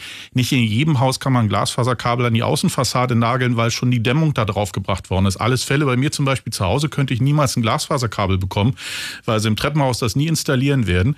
Und das, was früher mein Telefonkabel in die Wohnung, das kam über die, über die Hausfassade. Und vor zwei Jahren ist das Haus gedämmt worden. Das ist jetzt alles schön unter Putz. Die werden garantiert nicht erlauben, dass ich jetzt auf diesen schönen, glatte Fassade noch ein Glasfaserkabel raufnagel. Also okay, also wir können schon mal feststellen, ein, ein Nachteil von Glasfaser ist, also wir haben das schon verschiedentlich jetzt erwähnt, aber man kann es vielleicht nochmal deutlich sagen, ein Nachteil ist, bevor wir Glasfaser in der eigenen Wohnung haben, ist, es muss komplett verlegt werden. Und es ist sagen, und es gibt, ich hätte, würde jetzt so denken, okay, da liegt da schon ein Kupferkabel, dann schneidet man das draußen ab und dann bastelt man, knippert man das Glasfaserkabel dran und zieht das Kupferkabel oben raus und dann schlängelt das Glasfaser. Nein, so geht das nicht. Man muss es wirklich die Wand aufmachen. Aus der Erfahrung des Praktikums als Elektriker vor meinem Studium kann ich sagen, dass die Berliner Altbauten, ähm, also da, wenn man da mal so einen Kanal findet, wo man das machen kann, das funktioniert vielleicht bei dreißig Prozent der Wohnungen, aber man will es ja für hundert Prozent der Wohnungen erreichen. Also so eine generelle Lösung gibt es da nicht. Und jede individuelle Lösung, die da gesucht wird, kostet halt Geld. Und die kostet halt mehr Geld. Die großen Tele- Telekommunikationskonzerne, die wir in Deutschland haben, leben davon, dass sie standardisierte Produkte anbieten. Das heißt, sie haben ein Portfolio von fünf oder sechs Standardtechnologien, die sie benutzen. Und wenn man da nicht reinfällt in dieses Raster, dann ist man halt ausgesperrt. Und dann muss man sich halt einen Alternativanbieter suchen, der aber, weil er nicht die Masse der Kunden hat, meist deutlich teurer ist. Darüber wollen wir später noch reden. Es geht jetzt erstmal noch sagen um die technischen Zugänglichmachbarkeit der Glasfaser. Also wir müssen die Wand auf jeden Fall aufreißen. Mutax? Ich meine, da merkst du auch genau, warum die Telekom äh, gerade dieses Vectoring anbietet. Ähm, sie verlängern im Prinzip die Glasfaser so lange, wie sie können, nämlich bis zum Bürgersteig, wo sie jetzt mhm. diese großen neuen Kästen in Berlin überall aufbauen mhm. und können von da aus weiterhin die vorhandenen Kupferkabel nehmen und müssen eben nicht Wände aufstemmen oder Kabel neu legen. Darüber wollte ich ja später erst reden, habe ich doch gerade schon mal gesagt. Was ich jetzt wissen wollte ist, wenn es jetzt das Glasfaser gibt, also auch in der Wohnung, ist das dann so, ähm, und dann habe ich dann irgendwie damit Internet. Ist das dann so toll oder bringt das noch andere Sachen nach sich? Also sowas wie zum Beispiel, ich brauche dann einen Router, der verbraucht fünfzehn Kilowattstunden, weil die Umrechnung so äh, hart ist. Ich äh, bei einem normalen Telefon habe ich, wenn ich eine Kupferleitung lieber habe, kann ich selbst mit Stromausfall, glaube ich, noch telefonieren. Ähm, also wenn man jetzt Glasfaser wirklich hat, gibt es da nur Vorteile oder kann man, muss man da so sagen, ich sag mal diplomatisch, muss man da Sachen bedenken? Wie immer, es gibt kein frei, äh, kostenloses Essen, there's no free lunch. Ähm, Es hat schon Nachteil. Also das, der eine Nachteil ist halt das, The- das Thema Stromausfall. Wenn mhm. ich einen Stromausfall habe, über eine Kupferkabel konnte ich Strom fürs Telefon liefern. Kann ich über die Glasfaser nicht mehr. Andererseits, alle Leute, die jetzt ähm, auf einen Voice-over-I P-Internetanschluss umgestellt wurden, die haben dasselbe Problem auch trotz Kupferkabeln. Also das zu sagen, das ist äh, zwar ein technisch valides Argument, aber zunehmend ein historisches, weil über Kupferkabel auch die Telefonie mittlerweile... Es wird immer his historischer und hysterischer. ähm, bei einem, bei einem Kabelfernsehenanschluss, über den ich Internet mache, habe ich dasselbe Problem. Ich habe ein Kabelmodem, ich habe einen Router, ähm, die ja. sind bei Stromausfall weg. Ähm, bei einem Decktelefon habe ich das Problem, wenn die Basisstation keinen Strom mehr hat, äh, kann ich noch so viel Notstrom aus der Telefonleitung bekommen, es wird nicht funktionieren. Das ging bei I S D N. Das hatte dafür einen Standard. Da kam Strom von der Vermittlungsstelle, der für ein Telefon gereicht hat. Mhm. Bei manchen gab es einen Schalter, dass man sagte, dieses Telefon ist das Nottelefon, alle anderen mhm. sind dann aus. Und beim analogen Telefon ging das, wo halt wirklich nur das Telefon direkt an dieser Kupferader ja. angeschlossen war. Immerhin wird es jetzt mit der Glasfaser vielleicht wieder ein bisschen besser, da wir jetzt die Glasfaser vermutlich vom Haus oder möglicherweise von meiner eigenen Wohnung bis in die Vermittlungsstelle haben. Das heißt, die Vermittlungsstelle hat vermutlich Notstrom und ich kann mir vielleicht eine kleine U S V hinstellen, damit ich dann auch noch bei Stromausfall telefonieren kann. Okay. Ich, mir fällt gerade noch eine, vielleicht ist es eine dumme Frage, aber ähm, also ich sehe ja, das ist hier ein Kabel und das ist auch ein gewickeltes Kabel, was ihr mir mitgebracht habt, aber ähm, frage mich trotzdem, ist das so... Ah! Er knickt es. Das ist genau das, was ich gerade fragen wollte. Sagen. Also Kupferkabel kann man ja irgendwie um ein Rohr wickeln, dann ist alles gut. Wenn man das verlegt, muss, dann muss man da vielleicht irgendwie, man darf es halt nicht knicken, keine Spitzenwinkel, was genau, auch immer. Du darfst, du darfst keine Spitzenwinkel machen, die sind allerdings mittlerweile relativ robust. Das geht so weit, ich habe das ja am, am Anfang der Sendung kurz erzählt, meine Eltern haben das bekommen. Da bekommt man von Stadtwerken so eine Packung zugeschickt, muss vorher sagen, wie weit man von im, im Haus von der Anschlussdose weg ist. Mhm. Und dann heißt es, naja, hier ist so eine Schablone drin, soweit dürfen Sie es knicken. Das kann Elektriker machen, Sie können es aber auch selber machen. Solange man da jetzt nicht wirklich brutal dran reißt oder es wirklich knickt, passiert ja relativ wenig mittlerweile. Das ist machbar. Man sollte es halt nicht lose rumfliegen haben und auch nicht mit dem Bürostuhl drüber fahren. Das Grundproblem, okay. was du hast mit dem Kabel, ist nicht mal die Verlegetechnik. Das kann man ja. relativ leicht, wie Mutax schon sagte, mit einer, mit einer Leere machen, mit einem Stück Pappe, wo man den Biegeradius halt einhält. Mhm. Die Schwierigkeit ist, dass man das Glasfaserkabel als Faser rausbekommt, als kleines, haardünnes, kleines Faserchen, was in die Wohnung reinkommt. Und da muss ja irgendwo so ein Stecker rangemacht werden. Und bei Kupfer ist es ziemlich einfach. Ein Schraubenzieher, eine Klemme oder diese L S A-Klemmleisten. Da wird ja. mit so einem Auflegewerkzeug das einfach reingequetscht. Das Auflegewerkzeug kostet Im, im professionell vielleicht fünfzehn Euro. Mhm. Das ist, jeder Elektriker versteht es, er haut einmal drauf, das Kabel ist drin in der Halterung und funktioniert. Bei Glas brauche ich wiederum ein sogenanntes Splice-Gerät. Ich muss das Glas im Prinzip an diesen Endanschluss ranschweißen. Also ich, ich verflüssige okay. das Glas so ein bisschen und drücke es dann wow. zusammen. Das klingt, es ist wow. Es ist äh, in der Zwischenzeit sogar vollautomatisch möglich, aber die Geräte, die man dafür braucht, die liegen dann schon bei fünftausend, zehntausend Euro, wenn man da professionelle Technik einsetzt. Das heißt, das wenn der Klingeldraht abreißt, dann knüpper ich das Ende ab Richtig. und sozusagen steckst du mal rein. Wenn, das, wenn die Glasfaser bricht, brauche ich einen Typen, der sich irgendwann mal fünftausend Euro ein Gerät gekauft hat und natürlich auch einen entsprechenden Stundenlohn haben will. Das ist so dieses Grundproblem, dass die Werkzeugausstattung und auch das Know-how höher sein muss, um Glasfaser zu machen. Ähm, auch einer der Gründe, warum das so ein bisschen schleppend ist. Und gerade in Mietshäusern schwierig. Ich meine, in Einfamilienhäusern ist es einfacher. Da zieht man eine Straße in Kabel lang. Das hat hundertvierundvierzig Häuser sind rechts, hundertvierundvierzig Kabel sind in dem Glasfaserbündel drin. Und jedes Haus kriegt eine Faser ins Haus und unten hat man so Übergabepunkte, da haut man das rein. Und spliced einmal. In einem Mietshaus in Berlin, in der Straße, in derselben Entfernung, da sind im Haus sechs, zwei Dutzend, zwei Dutzend Mietparteien. Ich müsste so und so viele Anschlüsse da reinlegen. Allein die Kosten dafür, selbst wenn man die sehr günstig einkauft, sind deutlich höher, als wenn man das Kupfer benutzt, was dazu auch noch liegt, normalerweise im Haus. Ja, also bei uns wären es halt sechzig Parteien pro, äh, pro Häuserblock, weil das noch so ein schöner Plattenbau ist. Ähm, da, da kommt schon einiges zusammen. Und das ist richtig. Bei so einem Einfamilienhaus, da kommt halt einmal dann der Techniker von Stadtwerken, äh, macht das einmal im Keller, dann ist das angeschlossen und im Wohnzimmer, Schlafzimmer, Flur, wo auch immer, ist eine Dose mit einem Stecker. Das heißt, das muss einmal gemacht werden. Ähm, solange das Kabel nicht rausgerissen wird oder kaputt gemacht wird, kann das so bleiben. Also mhm. ist halt ein initialer Aufwand, der einmal betrieben werden muss. Das ist richtig. Mhm. Und äh, gibt es schon, gibt's schon äh, ähm, Erkenntnisse über die, sagen, also lang, wie sagen, also die Nicht-Vergamelizität. Also was ich sagen will, ihr, habt, ihr sagt ja immer, ne, das Kupfer liegt ja schon seit, seit Jahrzehnten und so, aber anscheinend funktioniert es ja auch nach Jahrzehnten noch. Wie ist das mit Glasfaser? siebzig Jahre mindestens. siebzig Jahre mindestens. Okay. Also um es ein bisschen präziser zu sagen, vielleicht wenn jemand ein bisschen Ahnung hat von Material, Wissenschaften. Also da ist Glas drin. Ähm, Glas ist hygroskopisch, das heißt, es zieht Wasserstoffatome ins Glas rein, wenn das Glas offen liegt, und damit wird das Glas trüb. Wenn man mal ein sehr altes Glas hat, was man unten hat, dann hat man so einen milchigen Schleier drauf. Mhm. Und das kann auch ein Glasfaserkabel treffen. Deswegen werden die Glasfaserkabel normalerweise in so einer Schutzhülle äh, im Grunde transportiert. Da ist meist so ein Gel drin, was das Wasser anzieht, sodass die Faser möglichst lange hält. Es spricht nichts dagegen, dass die Kabel, die im Boden liegen, hundert Jahre und länger halten, wenn die professionell an den Enden abgeschlossen worden sind. Mhm.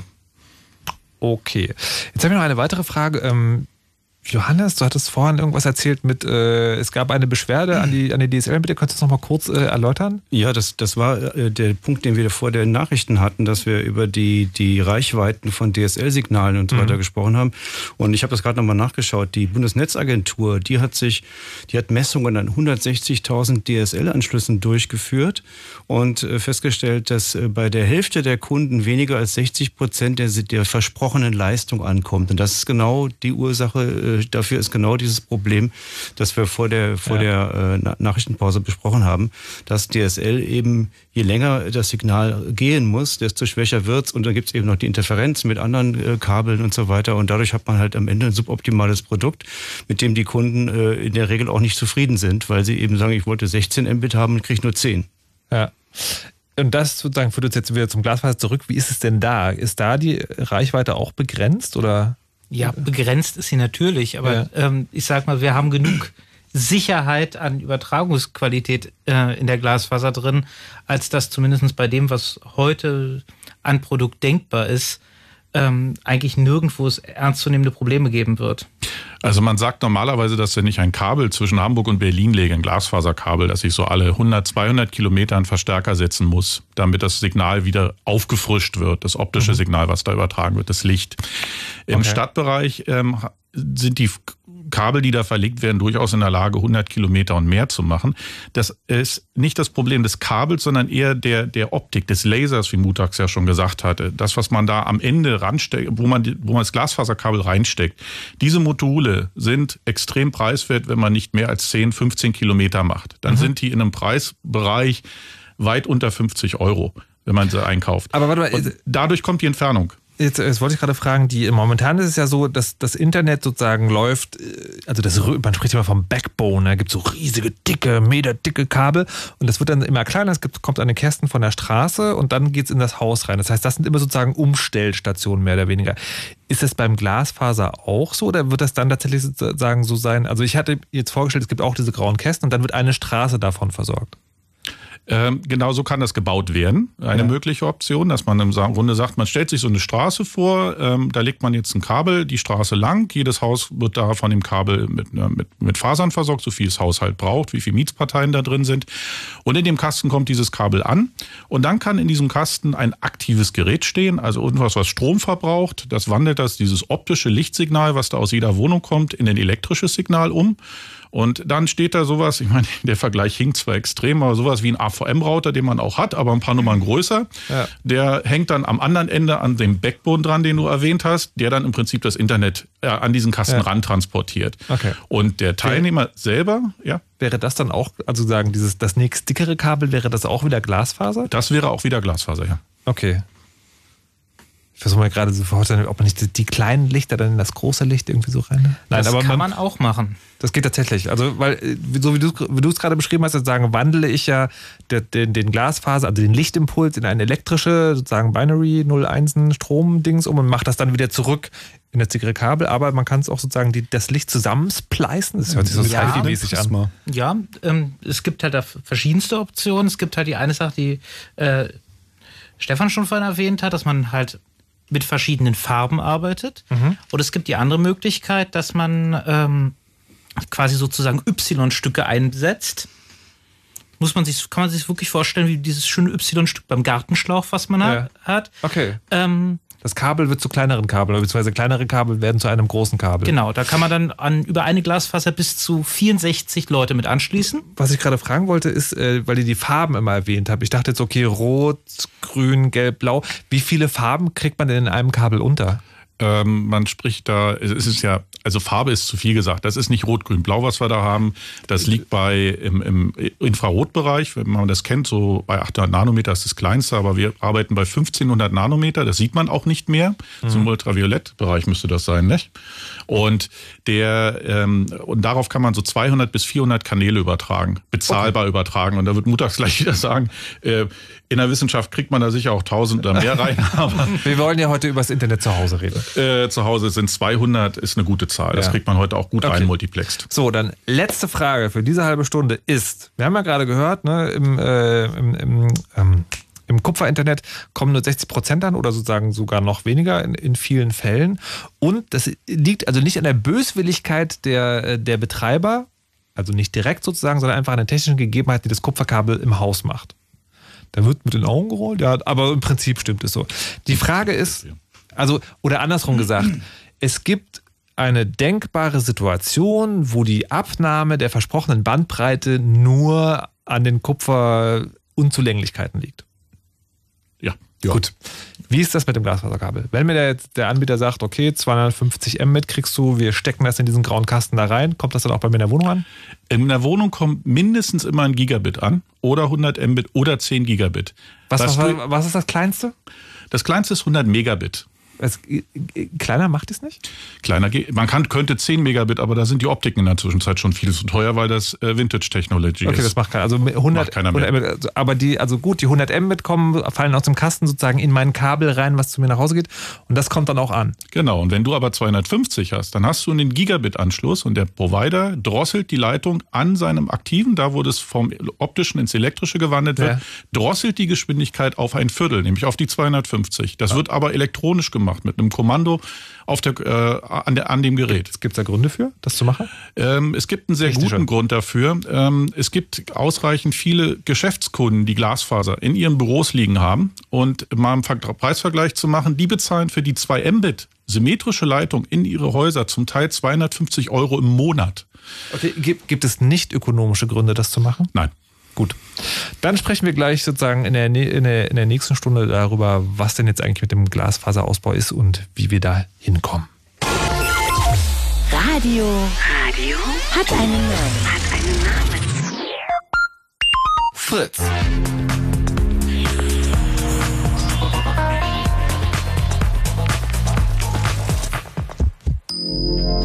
Blue Moon. Die zwei Sprechstunden.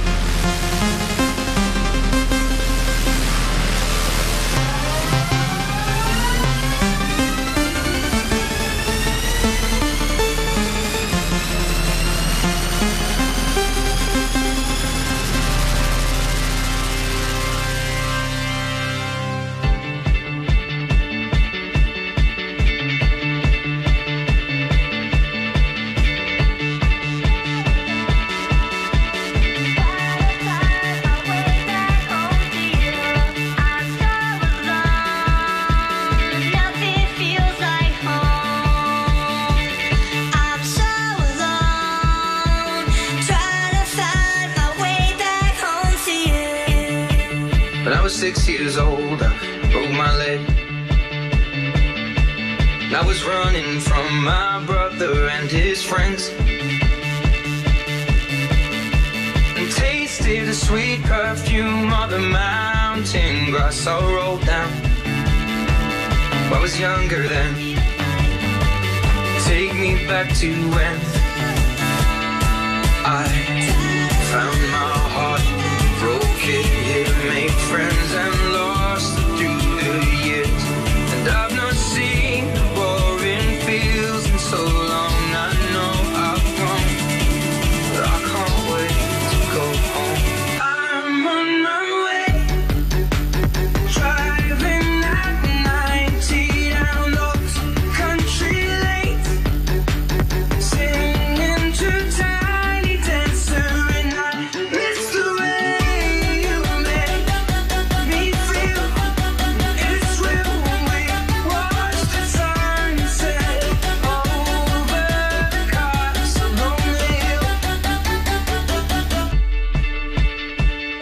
fifteen years old, smoking and rolled cigarettes. Running from the law through the backfields and getting drunk with my friends. Had my first kiss on a Friday night. I don't reckon I did it right, but I was younger then.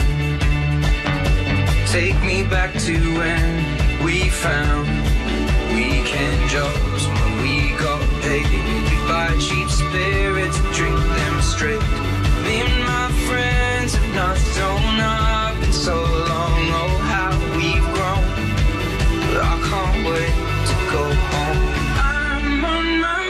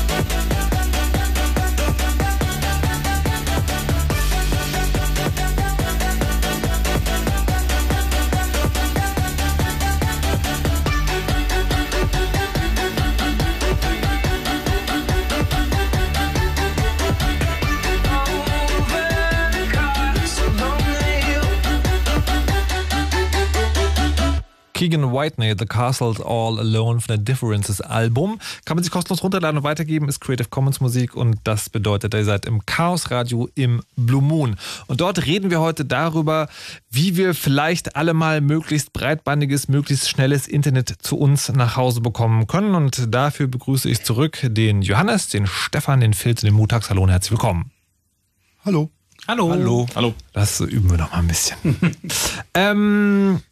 So, wir haben also quasi jetzt den Point of No Return äh, unterschritten. Ich kann euch jetzt die erste Stunde nicht mehr in einem Satz zusammenfassen, aber kann kurz sagen, wir haben festgestellt, wir brauchen mehr Internet zu Hause und das geht nicht mit dem Kupferkabel, was über das ihr normales D S L bekommt, sondern dafür will man eigentlich Glasfaserkabel haben, weil die schnelleres und mehr und besseres Internet machen und ähm, wollen jetzt mal darüber sprechen, sprechen, warum das nicht so passiert, wie man sich das vorstellt. Und da würde ich sozusagen noch einen fünften Gast mit ins Boot holen. Ich habe tatsächlich vor der Sendung kurz mit jemandem gesprochen, nämlich mit Heiko Liebscher von wilhelm punkt tel. Das ist, ähm, ja, kann ich gleich selber erzählen. Es geht darum, wie ist das denn eigentlich, wenn man den Plan hat, Glasfaser überall hinzubringen? Was passiert denn da? Und ich habe den Heiko Liebscher erstmal gefragt, wilhelm punkt tel, erklär doch mal bitte genau, was ist denn das? Ja, wilhelm punkt tel ist ein kleiner Citynetzbetreiber, der neunzehnhundertneunundneunzig gegründet wurde. Befindet sich im Norden von Hamburg, ähm, hat eine ganze Stadt, also zweiunddreißigtausend Haushalte mit Glasfaser versorgt, schon neunzehnhundertneunundneunzig, baut dementsprechend viel aus und hat jetzt auch zweihunderttausend Anschlüsse in Hamburg, rein mit Glasfaser bis zum Kunden. Was äh, für, über welche Bandbreiten sprechen wir da? Ja, also wir sind ja mal ganz am Anfang gestartet mit äh, zehn Megabit, dann hundert Megabit und inzwischen sind wir tatsächlich so, dass wir über die Glasfaser, über den Medienkonverter Gigabit haben. Ähm, zurzeit wird das Produkt als zweihundertfünfzig Megabit Produkt vermarktet, wird aber in diesem Jahr halt als Option dann auch bis zum Gigabit angeboten werden. Ich will jetzt sozusagen nicht über genaue Preise sprechen, weil es keine Werbeveranstaltung werden soll, aber nur wissen, wenn man das sich als jemand, als Privatperson holt, dann spielt sich das, ich sag mal, im üblichen Rahmen ab. Also das ist in dem üblichen Rahmen, wo wir sonst eher mit einem hundert Megabit Anschluss rechnen. Also wer unsere Preise kennt, der weiß, dass wir also marktgerechte Preise haben, sonst kann man natürlich in diesem großen Wettbewerb nicht bestehen. Aber selbstverständlich kann sich das eine Privatperson leisten. Also die sind sozusagen, ich sag mal, normal bezahlbar. Warum gibt es sie nicht schon überall, diese Anschlüsse? Ja, das liegt teilweise daran, dass die Glasfaser oder der Glasfaserausbau durch das Vectoring-Produkt der Telekom natürlich behindert wird. Dadurch wird eine alte Technologie, die, ja, ich sag mal, schon seit mehreren Jahren im Boden ist, die teilweise abgeschrieben ist, halt versucht, länger zu beleben und äh, dann noch mehr höhere Bandbreiten zu bekommen. Aber letztendlich kann man über Kupfer, ja, heute natürlich auch hundert Megabit übertragen. Und es gibt andere Technologien, wo ich aber immer weiter dichter zum Kunden muss, auch mit meiner Glasfaser. Also selbst die Telekom geht ja mit einer Glasfaser bis vor den K V Z vors Haus und macht den letzten Meter nur im Kupfer. Aber wenn man gleich mit Glasfaser zum Kunden gehen würde, hätte man natürlich die Bandbreiten direkt heute schon verfügbar. Naja, aber sozusagen, das kann ja sein, dass verschiedene Angebote, aber was konkret hindert wilhelm punkt tel daran, bei allen zu sein? Tja, uns hindert ganz konkret, äh, ich sag mal, die Aussage, dass wir mit dem Breitbandausbau in Deutschland mit fünfzig Megabit uns zufrieden geben und nicht mit hundert Megabit oder Gigabit. Also es wird im Augenblick natürlich nichts gefördert, was äh, wirklich rein glastechnisch ausgebaut ist. Und teilweise wird natürlich das, was in Glas ausgebaut wurde, durch die Telekom überbaut, beziehungsweise durch Vectoring werden die Gebäude erschlossen und die Telekom hat dann Alleinversorgungsrecht in den Gebäuden. Also das heißt sozusagen, bei den Gebäuden, wo Glasfaser schon dran oder in der Nähe liegt, kommt man als anderer Anbieter, der nicht die Telekom ist, einfach nicht ran? Genau. Und äh, jetzt fiel gerade der Begriff Förderung. Das bedeutet, es würde sich nicht alleine lohnen, das selber sozusagen alles zu bauen, sondern da bedürfte es staatlicher Förderung? Naja, zumindest müsste man einfach dafür sorgen, ich sage mal von einer Regulierungsbehörde, dass Glasfaser ausgebaute Gebiete dann auch Richtung Open Access geöffnet werden und mit dem Open Access dann auch die Telekom verpflichtet werden würde, auf diesem Netz, auf diesem Glasfasernetz seine Kunden zu versorgen. Damit würde man natürlich das Netz deutlich besser auslasten und die Effektivität und Wirtschaftlichkeit wird deutlich besser.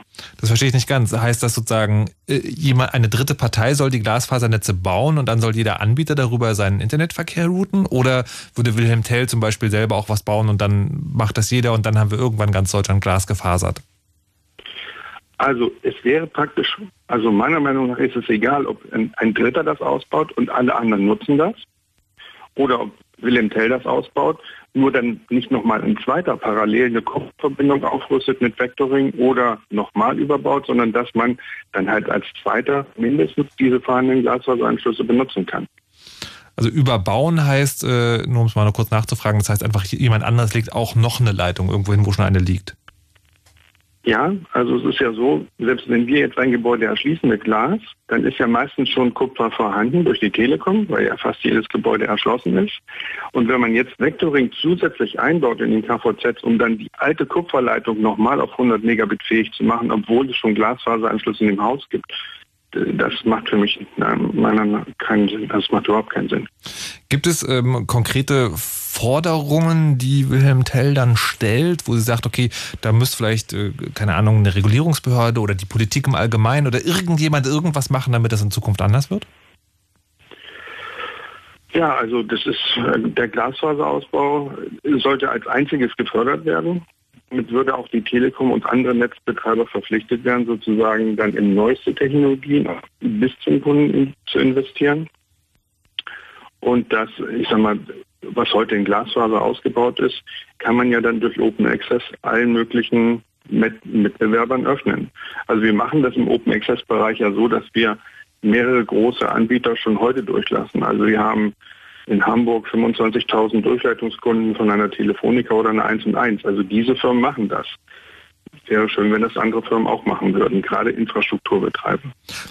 Heiko Liebscher von wilhelm punkt tel war das, einem kleinen Anbieter aus dem Norden Deutschlands, und hat uns mal erklärt, woran es beim Glasfaserausbau so haken kann. Und seine Forderungen sind zusammengefasst: A, es gibt tatsächlich sozusagen Fördergelder für den Breitbandausbau in Deutschland. Er sagt, die sollen nur noch für Glasfaser verwendet werden, und die Glasfaser, die gebaut werden und wurden, sollten sozusagen geöffnet werden. Das heißt, da soll dann nicht nur ein Anbieter drauf dürfen oder die benutzen dürfen, sondern mehrere. So, ähm, wenn in Deutschland irgendwas mit der Telekommunikation schiefläuft, rufen alle immer, die Telekom ist schuld. Wie ist es wirklich, liebe Anwesende? Stimmt doch auch. Ich würde da mal eine gegensätzliche Meinung vertreten. ähm, Es ist nicht nur die Deutsche Telekom. Die Schwierigkeit liegt ähm, darin, dass die Anreize fehlen. Und ich glaube, der Heiko Liebscher hat das auch ganz gut beschrieben. Ähm, wenn die Anreize da wären und äh, die Kunden auch aufgeklärter wären, dann wäre das auch einfacher. Die Telekom ist nicht der einzige Access-Anbieter, den wir in Deutschland haben. Die großen drei, der zweite Telefonica wurde eben auch schon genannt, das ist auch die Vodafone mit den Kabelfernsehnetzen, die sie jetzt dazu bekommen haben. Die alle drei ähm, gehen nicht diesen Weg, weil sie immer noch die Abschreibung haben wollen, weil es immer noch attraktiver ist, ähm, sich die Fördergelder für den D S L-Ausbau be be zu besorgen. Bevor wir zu großen Firmen kommen, du hast gerade den Satz gesagt, die Kunden müssen aufgeklärt werden. Ich als Kunde bin aufgeklärt in der Hinsicht, dass ich denke, ich möchte möglichst gern breitbandiges, viel Internet, her damit. Was meinst du mit Kunden aufklären? Ähm, Die Marketingabteilungen der Unternehmen haben einen sehr guten Job darin getan, ein hochwertiges Produkt zu kreieren, was durch drei Buchstaben definiert ist, nämlich diese, diese D S L, Digital Subscription Line. Mhm. Und wenn man das ins Deutsche übersetzt, ist das nichts weiter als eine digitale Übertragungsleitung. Das kann Glasfaser oder Kupfer sein. Aber die Leute assoziieren mit einem hochwertigen Internetanschluss immer ein D S L-Produkt. Damit auch damals mal A D S L, heute V D S L und V D S L zwei. Keiner kommt auf die Idee, sowas wie G D S L oder so einzuführen, Glasfaser-D S L. Und ich glaube, dass es so auf diese einfache Formel zurückzuführen ist. Na, aber also was ich mich frage sozusagen, In, es, es gibt ja sozusagen einen wirtschaftlichen Raum, und in diesem wirtschaftlichen Raum ist auch Platz für Anbieter wie äh, den, was wir gerade gehört haben. Und ich frage mich schon, warum geht denn nicht einfach jemand hin und sagt, ich baue da jetzt in diese Straße dieses Glasfaserding ein, und dann äh, werden schon Kunden kommen. Also wo, worauf wird denn da gewartet? Ich meine, man wartet anscheinend äh, darauf, dass die Großen das irgendwie machen, aber... Ja und nein. Also ich, ich kann ein bisschen erzählen, wie das ähm, bei meinen Eltern passiert ist. Da haben die Stadtwerke gesagt, wir machen genau das. Die Stadtwerke, ich sage einfach mal, wo das ist, das ist in Marburg, die haben äh, die letzten zehn, fünfzehn Jahre schon immer versucht, Internet zu den Leuten zu bringen. Die haben angefangen mit Richtfunkstrecken, ähm, die sie übers platte Land auf äh, Funktürme gesetzt haben und von da aus in die Dörfer gegangen sind und da dann auch per, per W L A N und per Richtfunkstrecke in die einzelnen Privathaushalte Haushalte Internet gebracht haben. Und die haben jetzt angefangen, dass sie gesagt haben, die Bandbreiten, die wir darüber kriegen, reichen nicht mehr, wir machen jetzt auch Glasfaser. Ja, und dann haben sie halt ein Jahr lang gebuddelt. Und ab dem Moment, ab dem sie gesagt haben, dass sie jetzt Glasfaser anbieten, da kamen dann auch zum Beispiel die Telekom und andere Anbieter und haben sehr günstige Angebote gemacht, die unter dem Preis waren, die das Glasfaser kosten würde, und haben in den Prospekten behauptet, ja, das ist auch alles ganz schnell, weil wir bündeln jetzt euren langsamen D S L-Anschluss mit L T E. Und wenn ich da jetzt als Kunde jetzt diesem Versprechen allen glaube und das kaufe, heißt das A, dass ganz viele Nachbarhäuser eben nicht diesen Glasfaseranschluss kaufen. Das heißt, für die Stadtwerke wird es dann teurer, das auszubauen, weil sie weniger Kunden haben, aber den gleichen Aufwand, die Straße aufzureißen erstmal. Und die Kunden haben das Gefühl, naja, ich kriege da billiger von der Telekom einen Anschluss, der angeblich genauso schnell ist, und ich brauche ja auch gar nicht so schnelles Internet, ich mache da ja eigentlich gar nicht so viel, und dann reicht das. Und hinterher stellt man fest, dass dann die L T E-Funkzelle halt überbucht ist, es alles langsam ist, vor allem abends, und dann geht das alles nicht und Leute sind unglücklich. Das verhindert natürlich auch einen Ausbau, weil es, das sehen wir deutschlandweit, dass sobald kleinere Anbieter auf den Markt kommen und versuchen, Glasfaser auszubauen, dann plötzlich die Großen kommen und sagen, hm, jetzt müssen wir in diesen Markt hier, in dieses Dorf wohl doch mal Glasfaser hinlegen und da irgendwie D S L ausbauen, weil sonst haben wir dieses Dorf verloren. Und wenn einer der Großen sich jetzt entscheiden würde zu sagen, wir machen den großen Umbau oder den großen mhm. Ausbau. Der erste ist derjenige, bei dem der Aktienkurs einbricht, weil dass sie das Geld jetzt erstmal für zwanzig Jahre im Boden versenkt haben, bis es wieder reinkommt. Und es ist derjenige, der erstmal die Kosten hat. Das heißt, das ist das klassische Beamten-Mikado. Wer sich zuerst bewegt, hat den großen Nachteil. bin ich der Dritte jetzt in der Runde. Äh, man sollte auch mal ganz genau zuhören, was der Heiko gesagt hat. Der Heiko hat gesagt, dass er das, was er da gebaut hat, das Glasfaser nicht nur für seine eigenen Produkte gebaut hat, sondern er hat diese Glasfaser auch an andere vermietet und verkauft. Es ist wesentlich leichter, wenn man die Möglichkeit hat, Infrastruktur aufzubauen und wenn der Mieter in einem Haus zum Beispiel die freie Auswahl hat, welchen Provider er gerne hätte und der Provider, der da nicht selber ausgebaut hat, sich einfach die Faser, den Zugang dazu mietet. Das ist ein Volksmodell, was übrigens sehr gut auch im Ausland funktioniert. Man muss nicht immer alles selber in die Häuser bauen, man kann das auch anmieten. Damit wird es auch leichter für kleinere Provider einen, wie sagt man so schön, Business Case draus zu machen und damit auch Geld zu verdienen. Ja, aber jetzt, jetzt bin ich wieder verwirrt, weil was du gesagt hast, äh, Stefan, das, das also sagen, lässt mich nochmal die Frage stellen, warum passiert das dann nicht? Also ich meine, es passiert sozusagen lokal eingeschränkt, ähm, aber das ist, das ist doch ein ganz hervorragendes Modell. Ich gehe hin als kleiner Anbieter, sage so hier, ich lege dir Glasfaser ins Haus, ich vermiete es an die großen Anbieter. Also was, worauf genau warten die Leute? Und ich finde auch komisch, dass ihr ähm, das Filz gesagt hat, ähm, wer, wer es zuerst bewegt, fällt um, weil es ist doch absehbar, dass wir so viel Internet brauchen, oder nicht? Ja. Ja. Naja, also, aber ich, also, kann doch, ich kann doch noch Geld machen, ohne das Geld zu investieren. Warum sollte ich es also tun? Na, weil du dann der Erste bist und sagen, die Kunden dann zu dir kommen, weil du dann entweder sozusagen ganz viele neuen Kunden hast oder diese Glasfaser, die du gelegt hast, an andere Anbieter ja, aber vermieten kannst. Aber ist doch kannst. egal, solange niemand ausbaut, verliert ja auch niemand. Irgendwann, ja, irgendwann ja, crasht es halt, aber na, dann, dann, sind wir wieder bei den, dann sind wir aber wieder bei den kleinen Anbietern, die sagen, naja, wenn die Großen das nicht machen, dann machen wir das halt. Das Problem ist, dass so ein kleiner Anbieter es halt nicht flächendeckend anbieten kann. Das heißt, wenn ein kleiner Anbieter das in seinem Bereich macht, kommt halt sofort ein großer Anbieter und unterbietet ihn und nimmt ihm im Prinzip die Kunden weg, was ich eben von Stadtwerken erzählt ja, habe. Aber dafür haben wir doch eine Regulierungsbehörde, oder nicht? Aber der Markt ist doch nicht reguliert. Reguliert wird, naja, der Markt, bitte. Reguliert wird der Markt in dem Moment, in dem es einen Großen gibt, der den Markt so sehr beherrscht, dass er reguliert werden muss. Wie? Also die, es gibt doch die Bundesnetzagentur. Ja, die gerade erlaubt hat, dass die Telekom allein Vectoring machen darf auf ihren K V Z.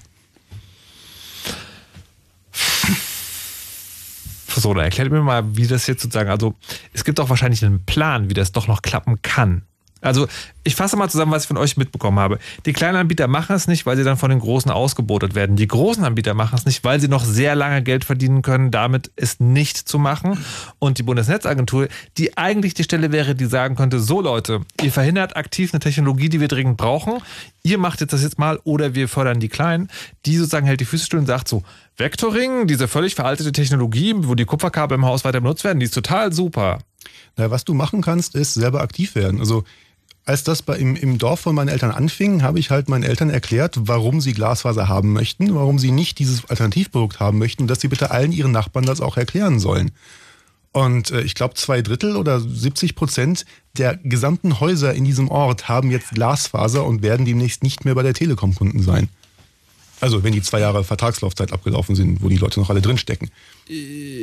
Das heißt, du musst halt selber Leute aktiv überzeugen, ihnen erklären, dass sie, auch wenn es jetzt erstmal mehr kostet, sie vielleicht Glasfaser wirklich kaufen wollen, auch mit den Nachbarn zusammen das machen wollen, um dann auf lange Sicht auch was davon zu haben. Weil letztlich werden diese Häuser in dem Ort, die Glasfaser haben, später auch für teures Geld verkauft werden, weil ne, also, nachträglich ja, kommt aber, das nicht mehr. Aber das kann ich machen, sozusagen, wenn ich auch Eltern habe, die, die in einem Dorf leben, was ich nicht habe.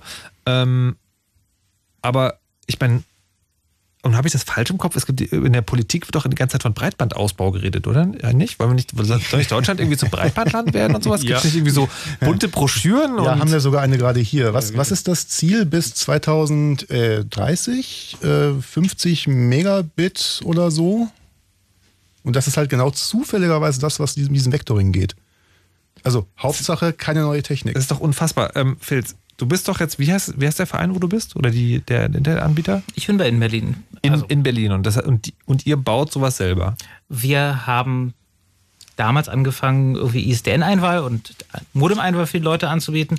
Aber im Prinzip mit dem D S L-Markt ist es fast nicht mehr möglich, zu den Le- Leuten nach Hause irgendwelche Technik zu legen. Es sei denn, sie sind halt wirklich in Reichweite, dass man ein bisschen Richtfunk machen kann.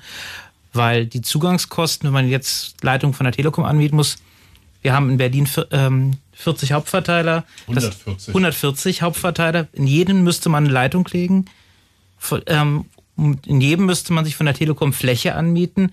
Das Geld kann man als Kleiner überhaupt nicht aufbringen. Mhm. Das heißt sozusagen, das ist momentan nur noch ein Verein, der äh, für die alten Zeiten da ist, aber... Nein, wir machen schon, wir bieten Hosting an, wir bieten es den Leuten an, dass sie ihren eigenen Server bei uns unterstellen. Nein, nein, können. Aber ich meine sagen, fürs Internet nach Hause bringen. Aber fürs Internet nach Hause bieten können wir den Leuten nur sagen, ihr könnt V P N mit einer festen I P-Adresse bekommen. Und dann im Prinzip durch einen Tunnel, durch euren D S L-Anschluss, ja, aber da euch direkt ich ja, durchtunneln. Genau, da brauche ich ja schon mal Internet. Ja. Was ja. meinst du, ich muss noch kurz fragen, weil du hast am Anfang gesagt, du hast dein eigenes Internet gemacht. Was meinst du denn damit?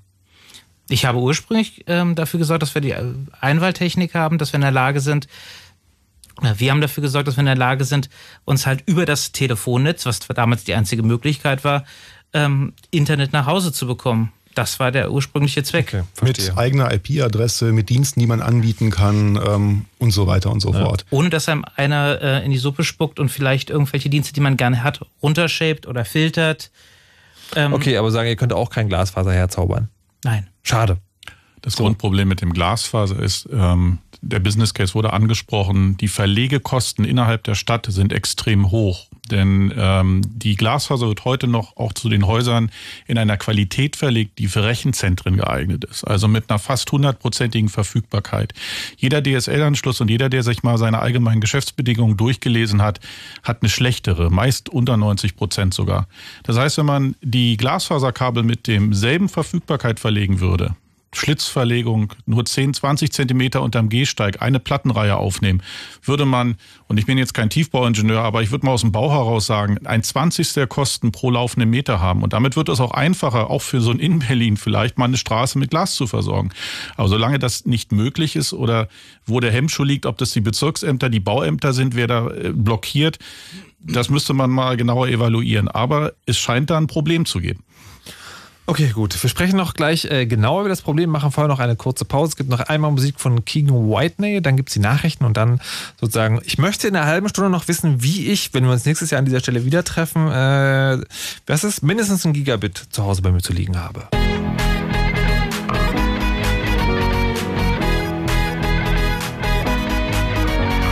Down tonight, let's match fire, I'll touch just to feel. So burn than it is to heal. Why is it easier to burn than it is to heal? Out in the cold you've been, I've pictured to come back in, but I can't do this again. But I'm set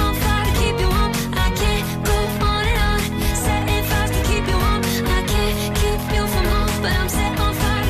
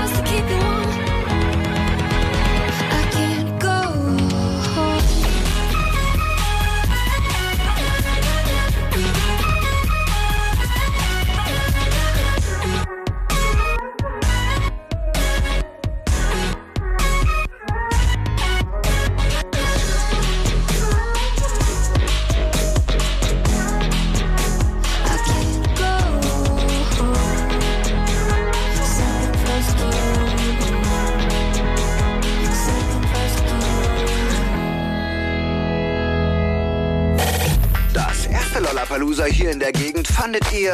Mega geil. Richtig, richtig gut, ja. Geil! Mega. Das zweite Lollapalooza war eher so... Oh mein Gott, amazing. Der Wahnsinn, wirklich. Mega hammergeil. Geile Party. Und das dritte Lollapalooza wird... All das plus Hui mal zwei hoch Fritz. Fritz präsentiert das Lollapalooza Festival. Mit dabei Mumford and Sons, Crow und die Foo Fighters. An My Kantereit, Hardwell und The X X. Die Beatsteaks, Marshmallow und Materia. Oh mein Gott, dieser Himmel. Und das sind längst noch nicht alle. Wie komm ich da bloß rein? Am neunten und zehnten September. Diesmal auf der Rennbahn Hoppegarten. Wer da noch alles auftritt und wo man Karten kaufen oder sogar gewinnen kann. fritz.de slash Lolla. Lollapalooza, Lollapalooza, Lollapalooza. Der absolute Übershit. Präsentiert von Fritz. Und das hört man. Um kurz vor halb zwölf. Fritz Nachrichten. Mit Martin Schneider. Die britische Regierung hat ihre Pläne für den Weg zum Brexit vorgestellt. Der zuständige Minister Davis kündigte in London ein Gesetz an, mit dem zunächst die Geltung von E U-Recht in Großbritannien aufgehoben werden soll. Damit es durch den Austritt nicht zum Chaos kommt, sollen gleichzeitig mehr als zehntausend E U-Vorschriften in nationales Recht übertragen werden. Nach und nach sollen sie geprüft und gegebenenfalls geändert werden. Streit dürfte es über die Pläne der konservativen Regierung geben, einzelne Vorschriften ohne Zustimmung des Parlaments zu ändern. Der Bundestag hat den Gesetzentwurf für mehr Lohngleichheit zwischen Frauen und Männern beschlossen. Nach der neuen Regelung müssen Arbeitnehmer in Betrieben mit mehr als zweihundert Beschäftigten über die Bezahlung von Kollegen mit vergleichbaren Aufgaben informiert werden. Der Bundestag hat außerdem einem Gesetzentwurf zum automatisierten Fahren auf deutschen Straßen zugestimmt. Künftig dürfen damit Computer in Autos die Steuerung übernehmen. Der Fahrer muss aber jederzeit eingreifen können. Hunderte Menschen in Südbrandenburg müssen nicht für den Braunkohletagebau umziehen. Die Pläne zum Ausbau des Tagebaus in der Lausitz werden deutlich gekürzt. Das gab der Energiekonzern LEAG am Abend bekannt. Demnach wird der Tagebau Jenschwalde nicht weitergeführt, weil das dazugehörige vierzig Jahre alte Kraftwerk technisch nicht mehr zeitgemäß sei. Ob jedoch der Tagebau Welzow Süd noch erweitert wird, will die LEAG bis zweitausendzwanzig entscheiden. Die Deutschen essen immer weniger Fleisch. Letztes Jahr lag der Fleischkonsum pro Kopf im Schnitt bei sechzig Kilo. Das hat die Bundesanstalt für Landwirtschaft und Ernährung ausgerechnet. Vor zwanzig Jahren hat jeder Deutsche statistisch noch acht Kilo mehr gegessen. Am beliebtesten ist Schweinefleisch. Das machte letztes Jahr einen Anteil von sechzig Prozent aus. Das Wetter. Die aktuellen Temperaturen: Berlin-Marzahn dreizehn Grad, in Wilmersdorf fünfzehn, Frankfurt-Oder und Ludwigsfelde dreizehn Grad, Joachimsthal vierzehn und Pritzwalk sogar noch sechzehn Grad. Bis zum Morgen werden die Wolken weniger, es bleibt trocken bei minimal zehn bis sechs Grad. Morgen gibt es dann viel Sonne und bis zu fünfundzwanzig Grad. Verkehr. Es gibt ein paar Vollsperrungen, alle bis morgen früh um fünf, nämlich auf der A hundert Stadtring Richtung Neukölln zwischen dem Jakob-Kaiser-Platz und Hohenzollerndamm, auf der A hundertelf Stadtautobahn Richtung Dreieck-Charlottenburg zwischen Heckerdamm und Dreieck-Charlottenburg und auch auf der A hundertfünfzehn Avus stadteinwärts ist im Dreieckfunkturm die Überleitung zur A hundert Richtung Wilmersdorf gesperrt. Ansonsten rollt's, da wo's geht, euch eine gute Fahrt. Fritz ist eine Produktion des R B B. Und wenn ihr einen ganz bestimmten Song aus der Fritz-Playlist sucht, dann seht sie euch doch einfach an. Die Playlist auf fritz punkt de. Und das Auge hört mit, Mann. Ja, das Chaos Radio im Blue Moon. Und dort gibt es natürlich immer die Nerd News, geschrieben von Mo, vorgetragen von Martin Schneider. Bundestag fordert vertrauenswürdige Ende-zu-Ende-Verschlüsselung. Die Große Koalition fordert sichere elektronische Kommunikation und vertrauenswürdige Ende-zu-Ende-Verschlüsselung. In einem Antrag zum innovativen Staat wird verlangt, sichere und vertrauenswürdige Verschlüsselungsverfahren sowie deren Implementierung und einfache Handhabbarkeit zu fördern und zu unterstützen. Für den Antrag stimmten die Fraktionen der S P D, C D U, C S U, die Grünen enthielten sich, die Linke stimmte gegen den Antrag. Hackerangriff auf den Bundestag. Das Bundesamt für Sicherheit in der Informationstechnik berichtet über einen erneuten Cyberangriff auf den Bundestag, der aber abgewehrt wurde. Nach der Analyse des B S I scheint es sich dabei um einen Malvertising-Angriff auf einer Nachrichtenseite gehandelt zu haben, die keinen signifikanten Einfluss auf die überwachten Netze gehabt hat. Das B S I hat keine Schadsoftware entdeckt, auch Infektionen sind nicht bekannt. Das waren die Nerd News von Martin Schneider, vielen Dank. Fritz.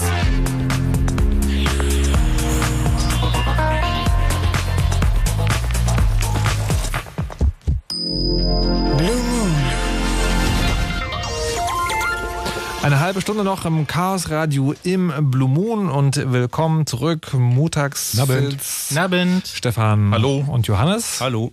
Wir wollen noch eine halbe Stunde darüber reden, warum wir noch kein breitbandiges Internet per Glasfaser zu Hause haben. Ich möchte kurz einen kleinen Schwenker machen.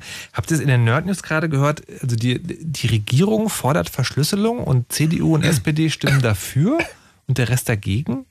Oder enthalten sich? Was, was ist da los? Das ist eine völlig verkehrte Welt.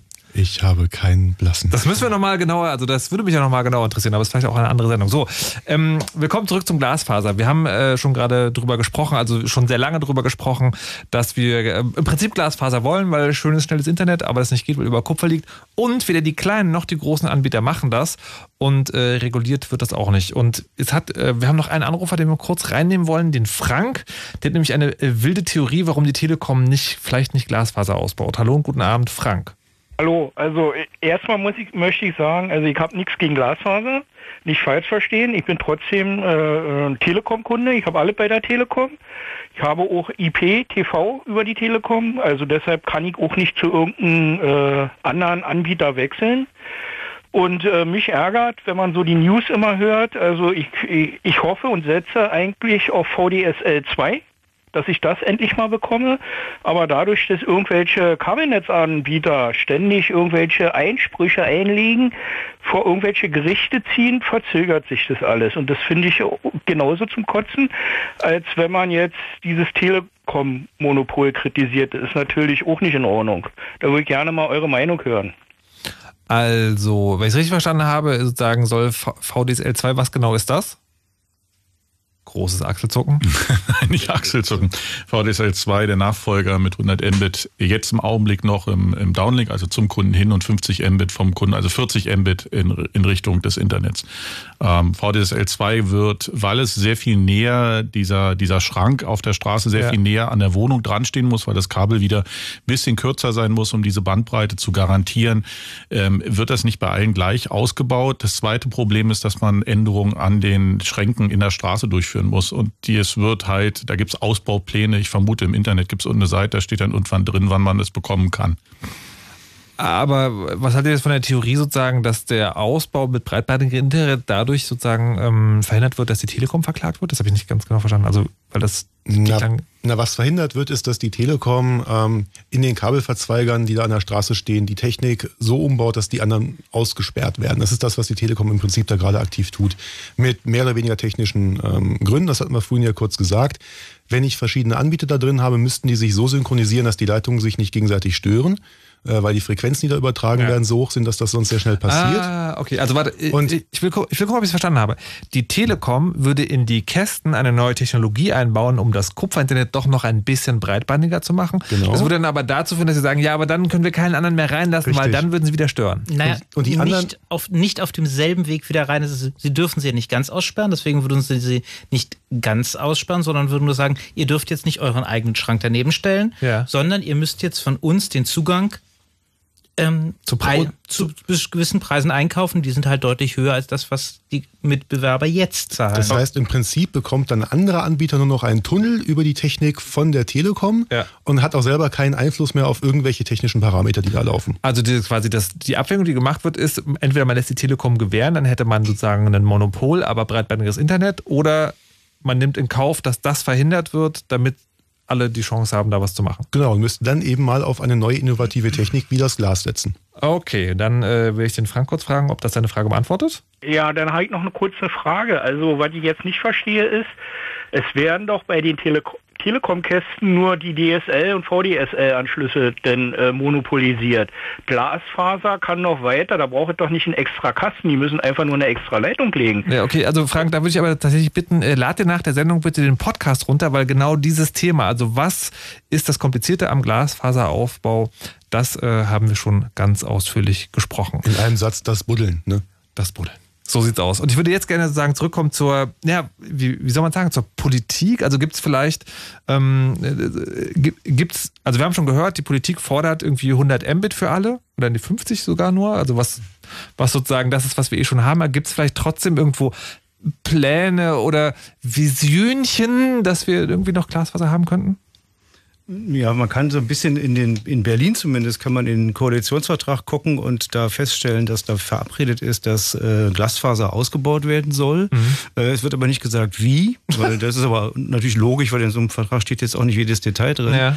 sondern man will jetzt prüfen, wie man das in Berlin möglichst voranbringen könnte und äh, möglicherweise mit landeseigenen Gesellschaften da zusammenarbeiten könnte, weil es gibt ja Wasserbetriebe, haben wir eben schon mal gehört, mhm. gibt ja äh, Gesellschaften, die haben schon Infrastrukturen, die man vielleicht nutzen kann. könnte, um weitere äh, Kabel zu verlegen. Ist es wirklich so das, was ich jetzt, was ich sozusagen jetzt dem, dem, dem Hirn anbietet, nämlich die Wassergewerke haben ein Wasserrohr und das heißt, ich hänge in das Wasserrohr ein Kabel rein? So ungefähr war das ja bei der Berlicom, die ja eine, ein Offspin sozusagen von ja. den Wasserbetrieben gewesen ist.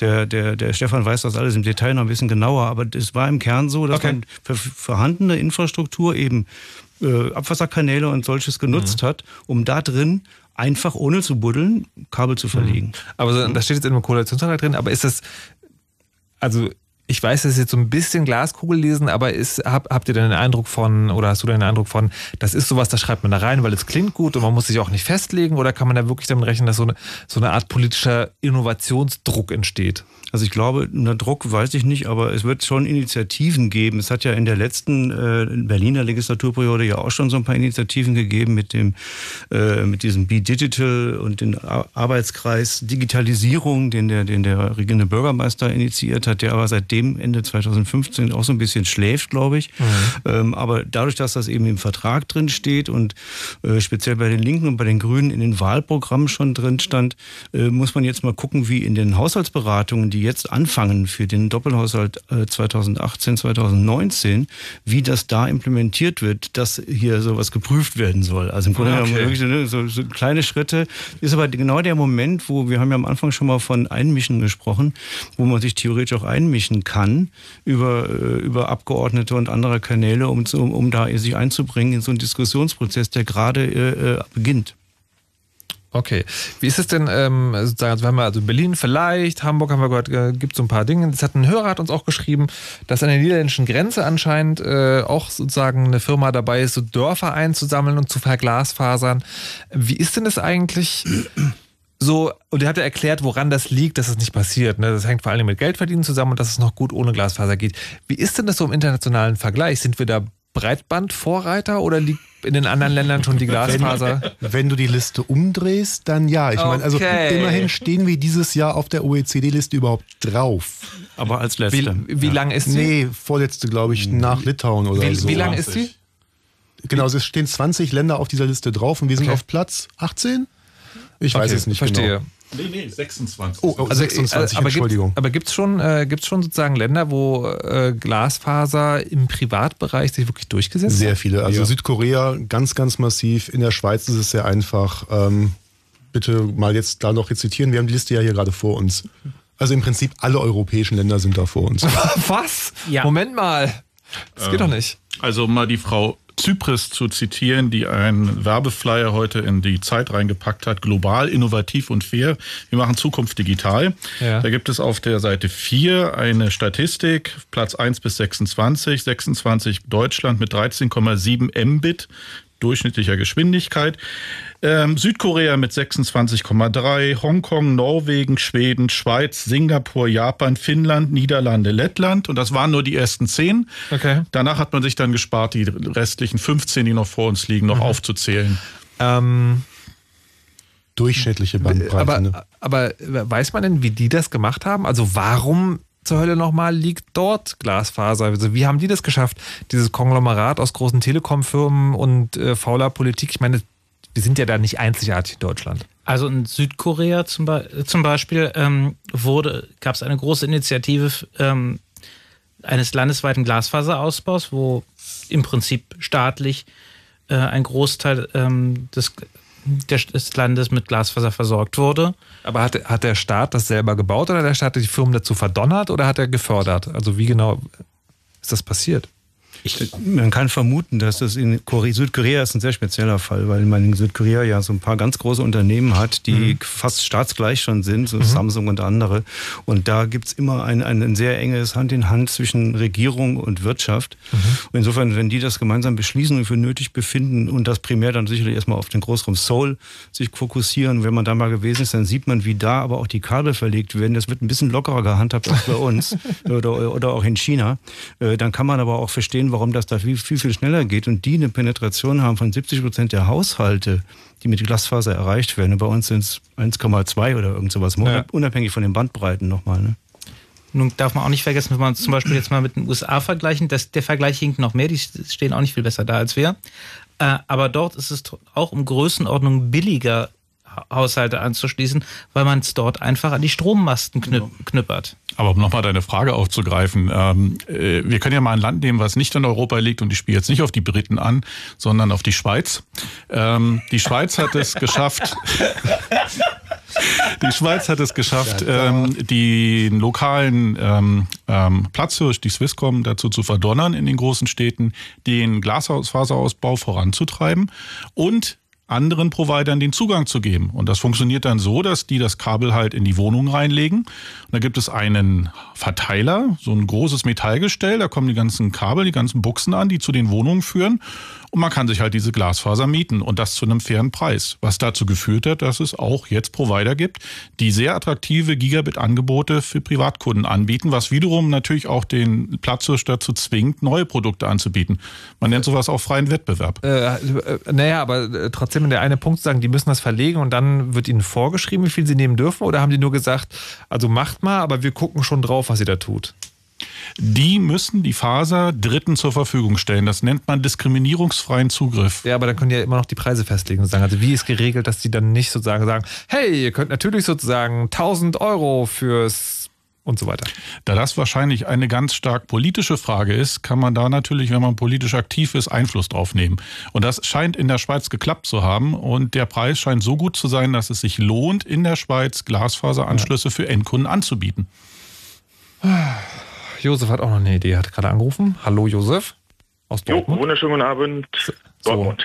So. Ja, was ist, deine, was ist deine Lösung, sag mal? Ja, äh, endlich alle ideologischen Schranken über Bord werfen und eine komplette Verstaatlichung der Infrastruktur fordern. Also weg von dieser kleinen Staaterei. Das ist doch Kommunismus!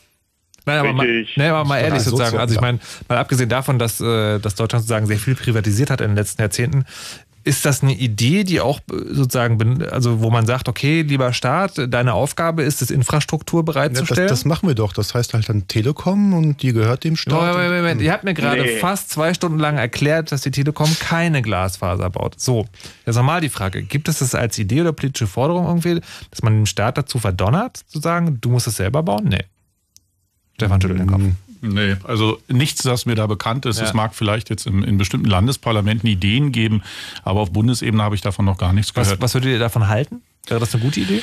Ähm, es gibt diesen schönen Spruch, der Strom kommt aus der Steckdose und irgendwann kommt das Internet auch aus der Steckdose. Und wir haben nachgewiesen, wir hatten Amerika gerade genannt mit dem maroden Stromnetz, wir haben nachgewiesen, dass eine Teilverstaatlichung von Infrastruktur keine so schlechte Idee ist. Mhm.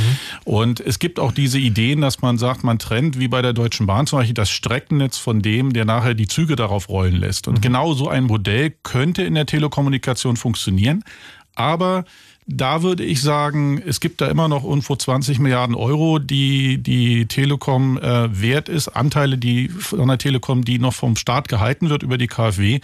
Ähm, wenn man das sowas verkaufen würde, das ist jetzt keine Idee, die ich hatte, das kann man nachlesen bei Heise, dann würde man dieses Geld natürlich wunderbar für so ein Initial, ähm, für so einen Start äh, nutzen können, um sowas zu realisieren. Ein Netz, ja. was diskriminierungsfrei von allen Providern genutzt werden kann. Vor allem, das, das Schöne ist ja, dass man bei diesem Netz gar nicht alles auf einmal machen muss. Wir haben sehr, sehr viele Kommunen und sehr viele Stadtwerke, die lokal genau das versuchen. Also wie gesagt, das Beispiel von, von meinen Eltern zu Hause, die haben sechs Fasern in jede Wohneinheit und die, da können auch andere Anbieter sich diese Dark Fiber in die Wohnung kaufen und können dann da eigene Dienste drüber anbieten, unabhängig von diesen Stadtwerken, weil die erstmal nur die Infrastruktur hingelegt haben mhm. und man bekommt auch die Infrastruktur von denen, ohne bei denen einen Vertrag abzuschließen. Dann bekommt man zwar keine Förderung, Ähm, hat aber die Infrastruktur trotzdem dazu einen vernünftigen Preis. Darf ich mal reingrätschen? Mach mal. Ja, äh, Da sind wir aber wieder bei enorm unnötigen Kosten und enorm äh, verlangsamten Ausbau. Erklärt mir mal, warum wir in Deutschland drei oder vier Handynetze brauchen. Wir haben oder drei oder vier miserable Handynetze. Das ist doch die Klamotte. Ähm, ich habe das zum Beispiel Spektrum, auch in der Luft. Der ist ja das gleiche Thema wie zu Hause. Ich habe genau jedes Megahertz genau festgelegt. Ich kann nicht ausbrechen. Ich kann nicht. Aber Josef, weil die Sendung gerade endet, ich würde es gerne ein bisschen abkürzen. Also deine Forderung ist generell, kritische Infrastrukturen sollte man sozusagen... Richtig. Okay, weil verstehe. In Frankreich zum Beispiel mit der Kanalisation war es genauso. Da äh, hat man es privatisiert. Die Privaten haben ihr Geld rausgezogen, äh, vergammeln lassen. Der Staat muss es zurückkaufen, damit es zu keiner Umweltkatastrophe kommt. Ich weiß jetzt nicht sozusagen, ob Glasfaser auch vergammelt. Nee, das dauert hundert Jahre. Okay. Also, also ich würde es an dieser Stelle sagen, kurz äh, so abbrechen wollen, weil ich möchte gerne euch noch eine andere Frage stellen. Wenn in den Nachrichten von Breitbandausbau die Rede ist, dann wird die, die, die Industrie, sage ich jetzt mal, immer zitiert mit, ja, da muss der Staat fördern. Er ist muss das, halt richtig das? fördern. Also wenn ich, wenn ich einem großen Anbieter das Geld gebe für einen Breitbandausbau, der auf alte Technologie setzt, nämlich auf das Kupfer, ja. dann bekomme ich halt keine Innovation raus. Wenn ich jetzt das Geld nehme und Kommunen gebe, dann habe ich da sicherlich ein ganz anderes Ergebnis, wenn die Kommunen nämlich dann anfangen können, ihre Industriegebiete und ihre Gewerbegebiete mit schnellem Internet zu versorgen, dann wandern da nämlich auch nicht die Firmen ab. Wenn ich ein Architekturbüro habe, das in einem Neubaugebiet sitzt, wo der Inhaber des Architekturbüros jeden Tag mit einem U S B-Stick ins Internetcafé in die Stadt fahren muss, um seine Skizzen loszuwerden. Ja, okay, und das okay, ist okay, Realität. Okay. Ja, ja, ja, aber... Ja? Aber warte, sozusagen, also es gibt Fördertöpfe und die sollen sozusagen den Kommunen gegeben werden und die sollen, sollen die dann frei entscheiden können. Also quasi entweder, okay, wir verlegen die Kabel selber oder wir beauftragen jemanden, der das macht. Also meinetwegen auch einen großen Telekom-Anbieter, kann man ja sagen. Man kann hingehen und sagen, so hier, pass auf, Telekom-Anbieter, die, die Frage ist nicht, ob wir das machen oder nicht, sondern die Frage ist, willst du das machen oder nicht? Na, wenn dafür gesorgt ist, dass mit diesem öffentlichen Geld danach ein diskriminierungsfreies Netz da ist, was eben nicht wieder das Monopol zementiert, weil dazu hohe Preise von den Mitbewerbern ja. verlangt werden. Ich wäre absolut im Augenblick dagegen, irgendwelche Fördergelder rauszugeben. Ich würde die gesamte Förderung einstellen. Ja. Warum? Ähm, der Hintergrund dabei ist, dass einfach zu wenig kontrolliert wird, was dabei rauskommt. Es wird zu wenig zweckgebunden gefördert. Man fördert den Ausbau des Breitbandes in Bayern. Jetzt versucht man in München als kleine Firma einen Glasfaseranschluss zu kriegen. Man ist ein innovatives Start-up-Unternehmen. Man kriegt es nicht. Aber wie der, der Bitkom-Präsident, glaube ich, gerade gesagt hat, die deutschen Bauernhöfe haben mehr digitale Technik im Einsatz als der Mittelstand in Deutschland. Woran liegt das? Ja, die müssen aber auch ihre Traktoren hacken, habe ich neulich gelesen, damit sie sich. Sie haben aber auch Drohnen im Einsatz und jede Kuh hat einen Chip im Ohr. Also ähm, es ist einfach so, dass es dann ganz große Schere gibt. Und solange Gelder einfach mit der Gießkanne vergeben, ausgestreut werden, und so ist der Eindruck, der bei mir einfach hängen bleibt, wenn ich die Werbepamphlete zum Thema Breitbandausbau mhm. lese und das nicht zweckgebunden ist und auch nicht mal berücksichtigt wird, dass die Demoskopie sagt, dass halt über neunzig Prozent der deutschen Bevölkerung in großstädtischen Ballungsräumen lebt und dafür anscheinend kein Konzept ist, außer dass man da vorgaukelt, dass es dort einen, einen freien Wettbewerb gibt, dann sollen sie einen freien Wettbewerb schaffen. Und dann sollten sie vielleicht das eine Unternehmen, was teilweise in staatlicher Hand ist, vielleicht mal überlegen, was sie damit machen. Versilbern und das Geld für sinnvolle Zwecke einsetzen, zweckgebunden. Hm. Vielleicht noch eine Anmerkung ja. dazu. Fördern äh, heißt auch nicht notwendigerweise, dass Geld äh, vergeben wird, weil beispielsweise die Telekom keine Fördergelder in der Regel braucht, aber natürlich äh, Investitionen nur dann tätigt, wenn sie einen gewissen äh, Bestandsschutz auch bekommt über die über über lockerere Regulierungsvorgaben. Ne? Also das ist ja ein ganz wesentlicher Teil. Gerade bei diesem Vectoring war das ja ein ganz ja. wesentlicher Diskussionspunkt, immer ein wichtiges Argument der Telekom, die gesagt hat, ja, wir wollen x Milliarden investieren, aber dann wollen wir von euch auch den, den, die Garantie haben, dass wir das Geld auch zurückverdienen können und nicht dazu gezwungen werden, alle anderen in unsere Netze reinzulassen. Also das ist ja auch eine das, Art der Förderung. Sozusagen. Aber das ist aber das ist ja quasi aber das Gegenteil von dem, was gerade hier in breiter Runde gefordert wird, weil das diskriminierungsfrei ist ja, wenn ich es richtig verstanden habe, genau dieses Reinlassen ins Netz. Ja, das ist richtig. Das ist das, was dann auf der Netzebene passiert. Ne? Aber, aber vorher auf dem, im, im, im politischen Raum, wo, mhm. eben, wo eben über sowas verhandelt wird und zwar tagtäglich, äh, läuft das eben auf so einer Ebene ab. Also ich sehe ehrlich gesagt so ein bisschen schwarz für meinen Gigabit-Anschluss äh, bei mir zu Hause. Ich würde jetzt gerne noch eine sozusagen kurze Abschlussrunde machen und ähm, ihr könnt entweder sozusagen mir sagen, was ich jetzt tun kann, damit ich vielleicht doch meinen Gigabit kriege, oder mir eine realistische Einschätzung geben, wie lange das in Deutschland noch dauern wird. Bis es sozusagen, bis es nicht mehr die Ausnahme ist, dass es sowas gibt. Also das Einfachste ist, du ziehst um in ein Land, wo es das gibt. ähm, das Nein. geht wahrscheinlich auch am schnellsten. Oh, ich habe gehört, die Schweiz ist sehr schön. Ähm, ansonsten wahrscheinlich wirklich politisch aktiv werden, Druck aufbauen und Informationen weitergeben, wie, wie immer leider. Wir haben in Deutschland leider einen sehr, sehr, ne, sehr starken ne, aber noch Lobbyismus mal, in dem ne, Bereich. Nochmal das Worst-Case-Szenario. Ne? Also, okay, also wir haben das Vectoring, wir haben das V D S L zwei, ähm, aber trotzdem werden wir irgendwann an den Punkt kommen, wo das dann nicht mehr reicht. Was ist das Worst-Case-Szenario, wann wir mit Glasfaserausbau anfangen, weil es nicht mehr anders geht? sechzig Monate. sechzig, aber das ist ja... Abschreibungszeit des Equipments, was jetzt verbaut wird. Ja, das, das so. könnte sein, ja. ja. Naja, aber es ist ja so, ich habe äh, damals, als die, ähm, als die drei D Fernseher zum ersten Mal vorgeführt wurden, habe ich gesagt, wann kommen die denn, dieses Jahr oder nächstes Jahr? So, nee, die werden erstmal die ganzen H D Fernseher sozusagen den Markt voll machen und erst wenn jeder einen H D Fernseher hat, dann werden die drei D Fernseher kommen. Analog, klar, also nach dem jetzigen Equipment könnten sie Glasfaser bauen, aber es gibt vielleicht noch Zwischenstufen, was sie... Naja, D V B T haben sie jetzt auch ausgemacht, nachdem das abgeschrieben war. Mhm. Ah, verstehe. Gut. Also in sechzig Monaten kriegen wir dann äh, eine Glasfaser-Internet, versprochen. Der andere Tipp ist einfach mal zu gucken, wo Fördergelder fließen und sich vielleicht mal so ein kleines Dorf aussuchen, was jetzt einen Glasfaserausbau bekommt. Ich möchte nicht umziehen. Herrgott. Kann auch nicht so schwer sein. Das ist schön, da, da gibt es Kühe. Na gut. Und Internet. So, okay. Und Bauernhöfe. Aller, allerletzte Frage, die ich an euch habe, ist... Ähm, Und das ist nochmal, da gehen wir nochmal an den Anfang zurück. Da habt ihr ja gesagt, eine symmetrische ist ganz richtig. Also Gigabit will ich nicht nur als Download haben, sondern auch als Upload. Jetzt hast du gesagt, ähm, also wir haben gesagt, man kann seinen eigenen File-Server betreiben, also quasi die Fotos nicht mehr zu Flickr oder sonst wo hochladen, sondern halt am eigenen Rechner. Ähm, aber habt ihr noch so andere Beispiele, was da noch möglich wäre, wenn wir alle breitbandiges, symmetrisches Internet zu Hause hätten? Nehmen wir einfach mal so eine Großfamilie. Ähm Man hat ähm, drei Generationen und man kommt von einem Familienurlaub zurück und will all seinen Lieben eigentlich zeigen, was man da gemacht hat.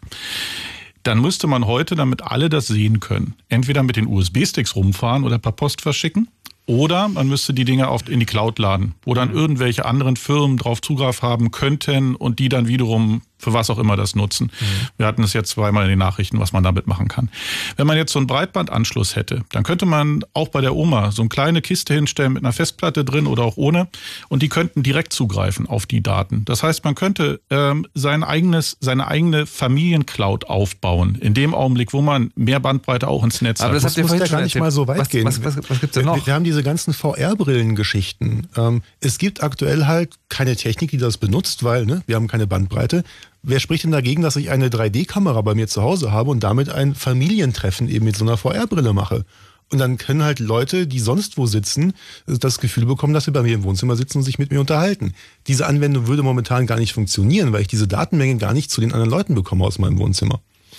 Na gut, wir haben also heute gelernt, wir wollen mehr Internet, aber wir werden es nicht bekommen.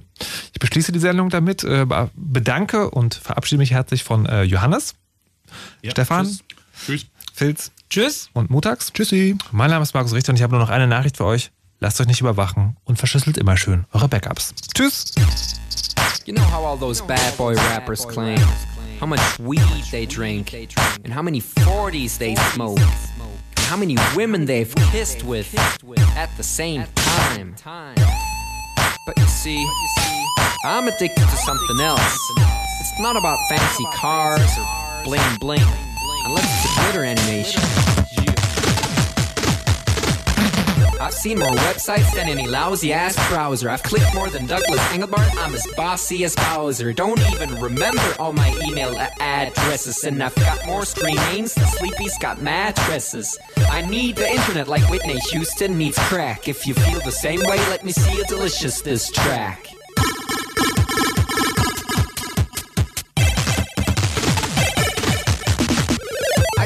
I'm online than Tim Berners-Lee. When I go to a club, it's mostly a surf club, you see. I've cow paid more money than you've got pictures on Flickr. They call me the Uber, YouTuber, MySpace clicker. I love amateur homepages and dirt-style design. The interweb's a ghetto full of gustatory crime. Cross your fingers, make your hand look like a W and holla website.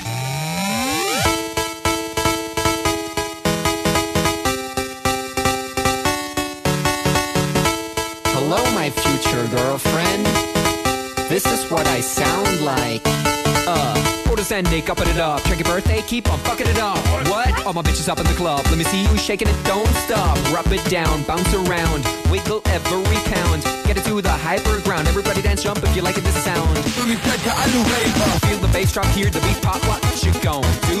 When it's time to take off, climb the rooftop, jump out of your shoe. It goes oohs, oohs, happy face balloons, unfadable folky tunes, dance moves from shitty cartoons, pretty hot wounds hung over afternoons. The club's full with the whole sweaty nation. That seems out of the wrong medication. Rave Invasion, it's a V-Thang. Moin, kein Punkt, Peng. eins, zwei, Polizei, drei, vier, Polizei, fünf, sechs, acht, neun, sechs, sieben, mit oder it's an Index Finger Party.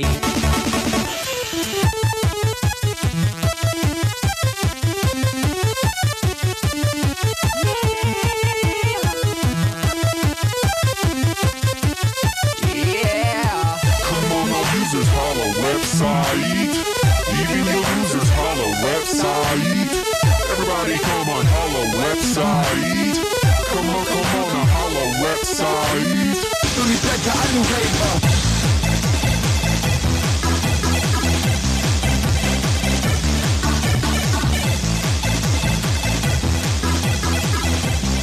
Come on, come on.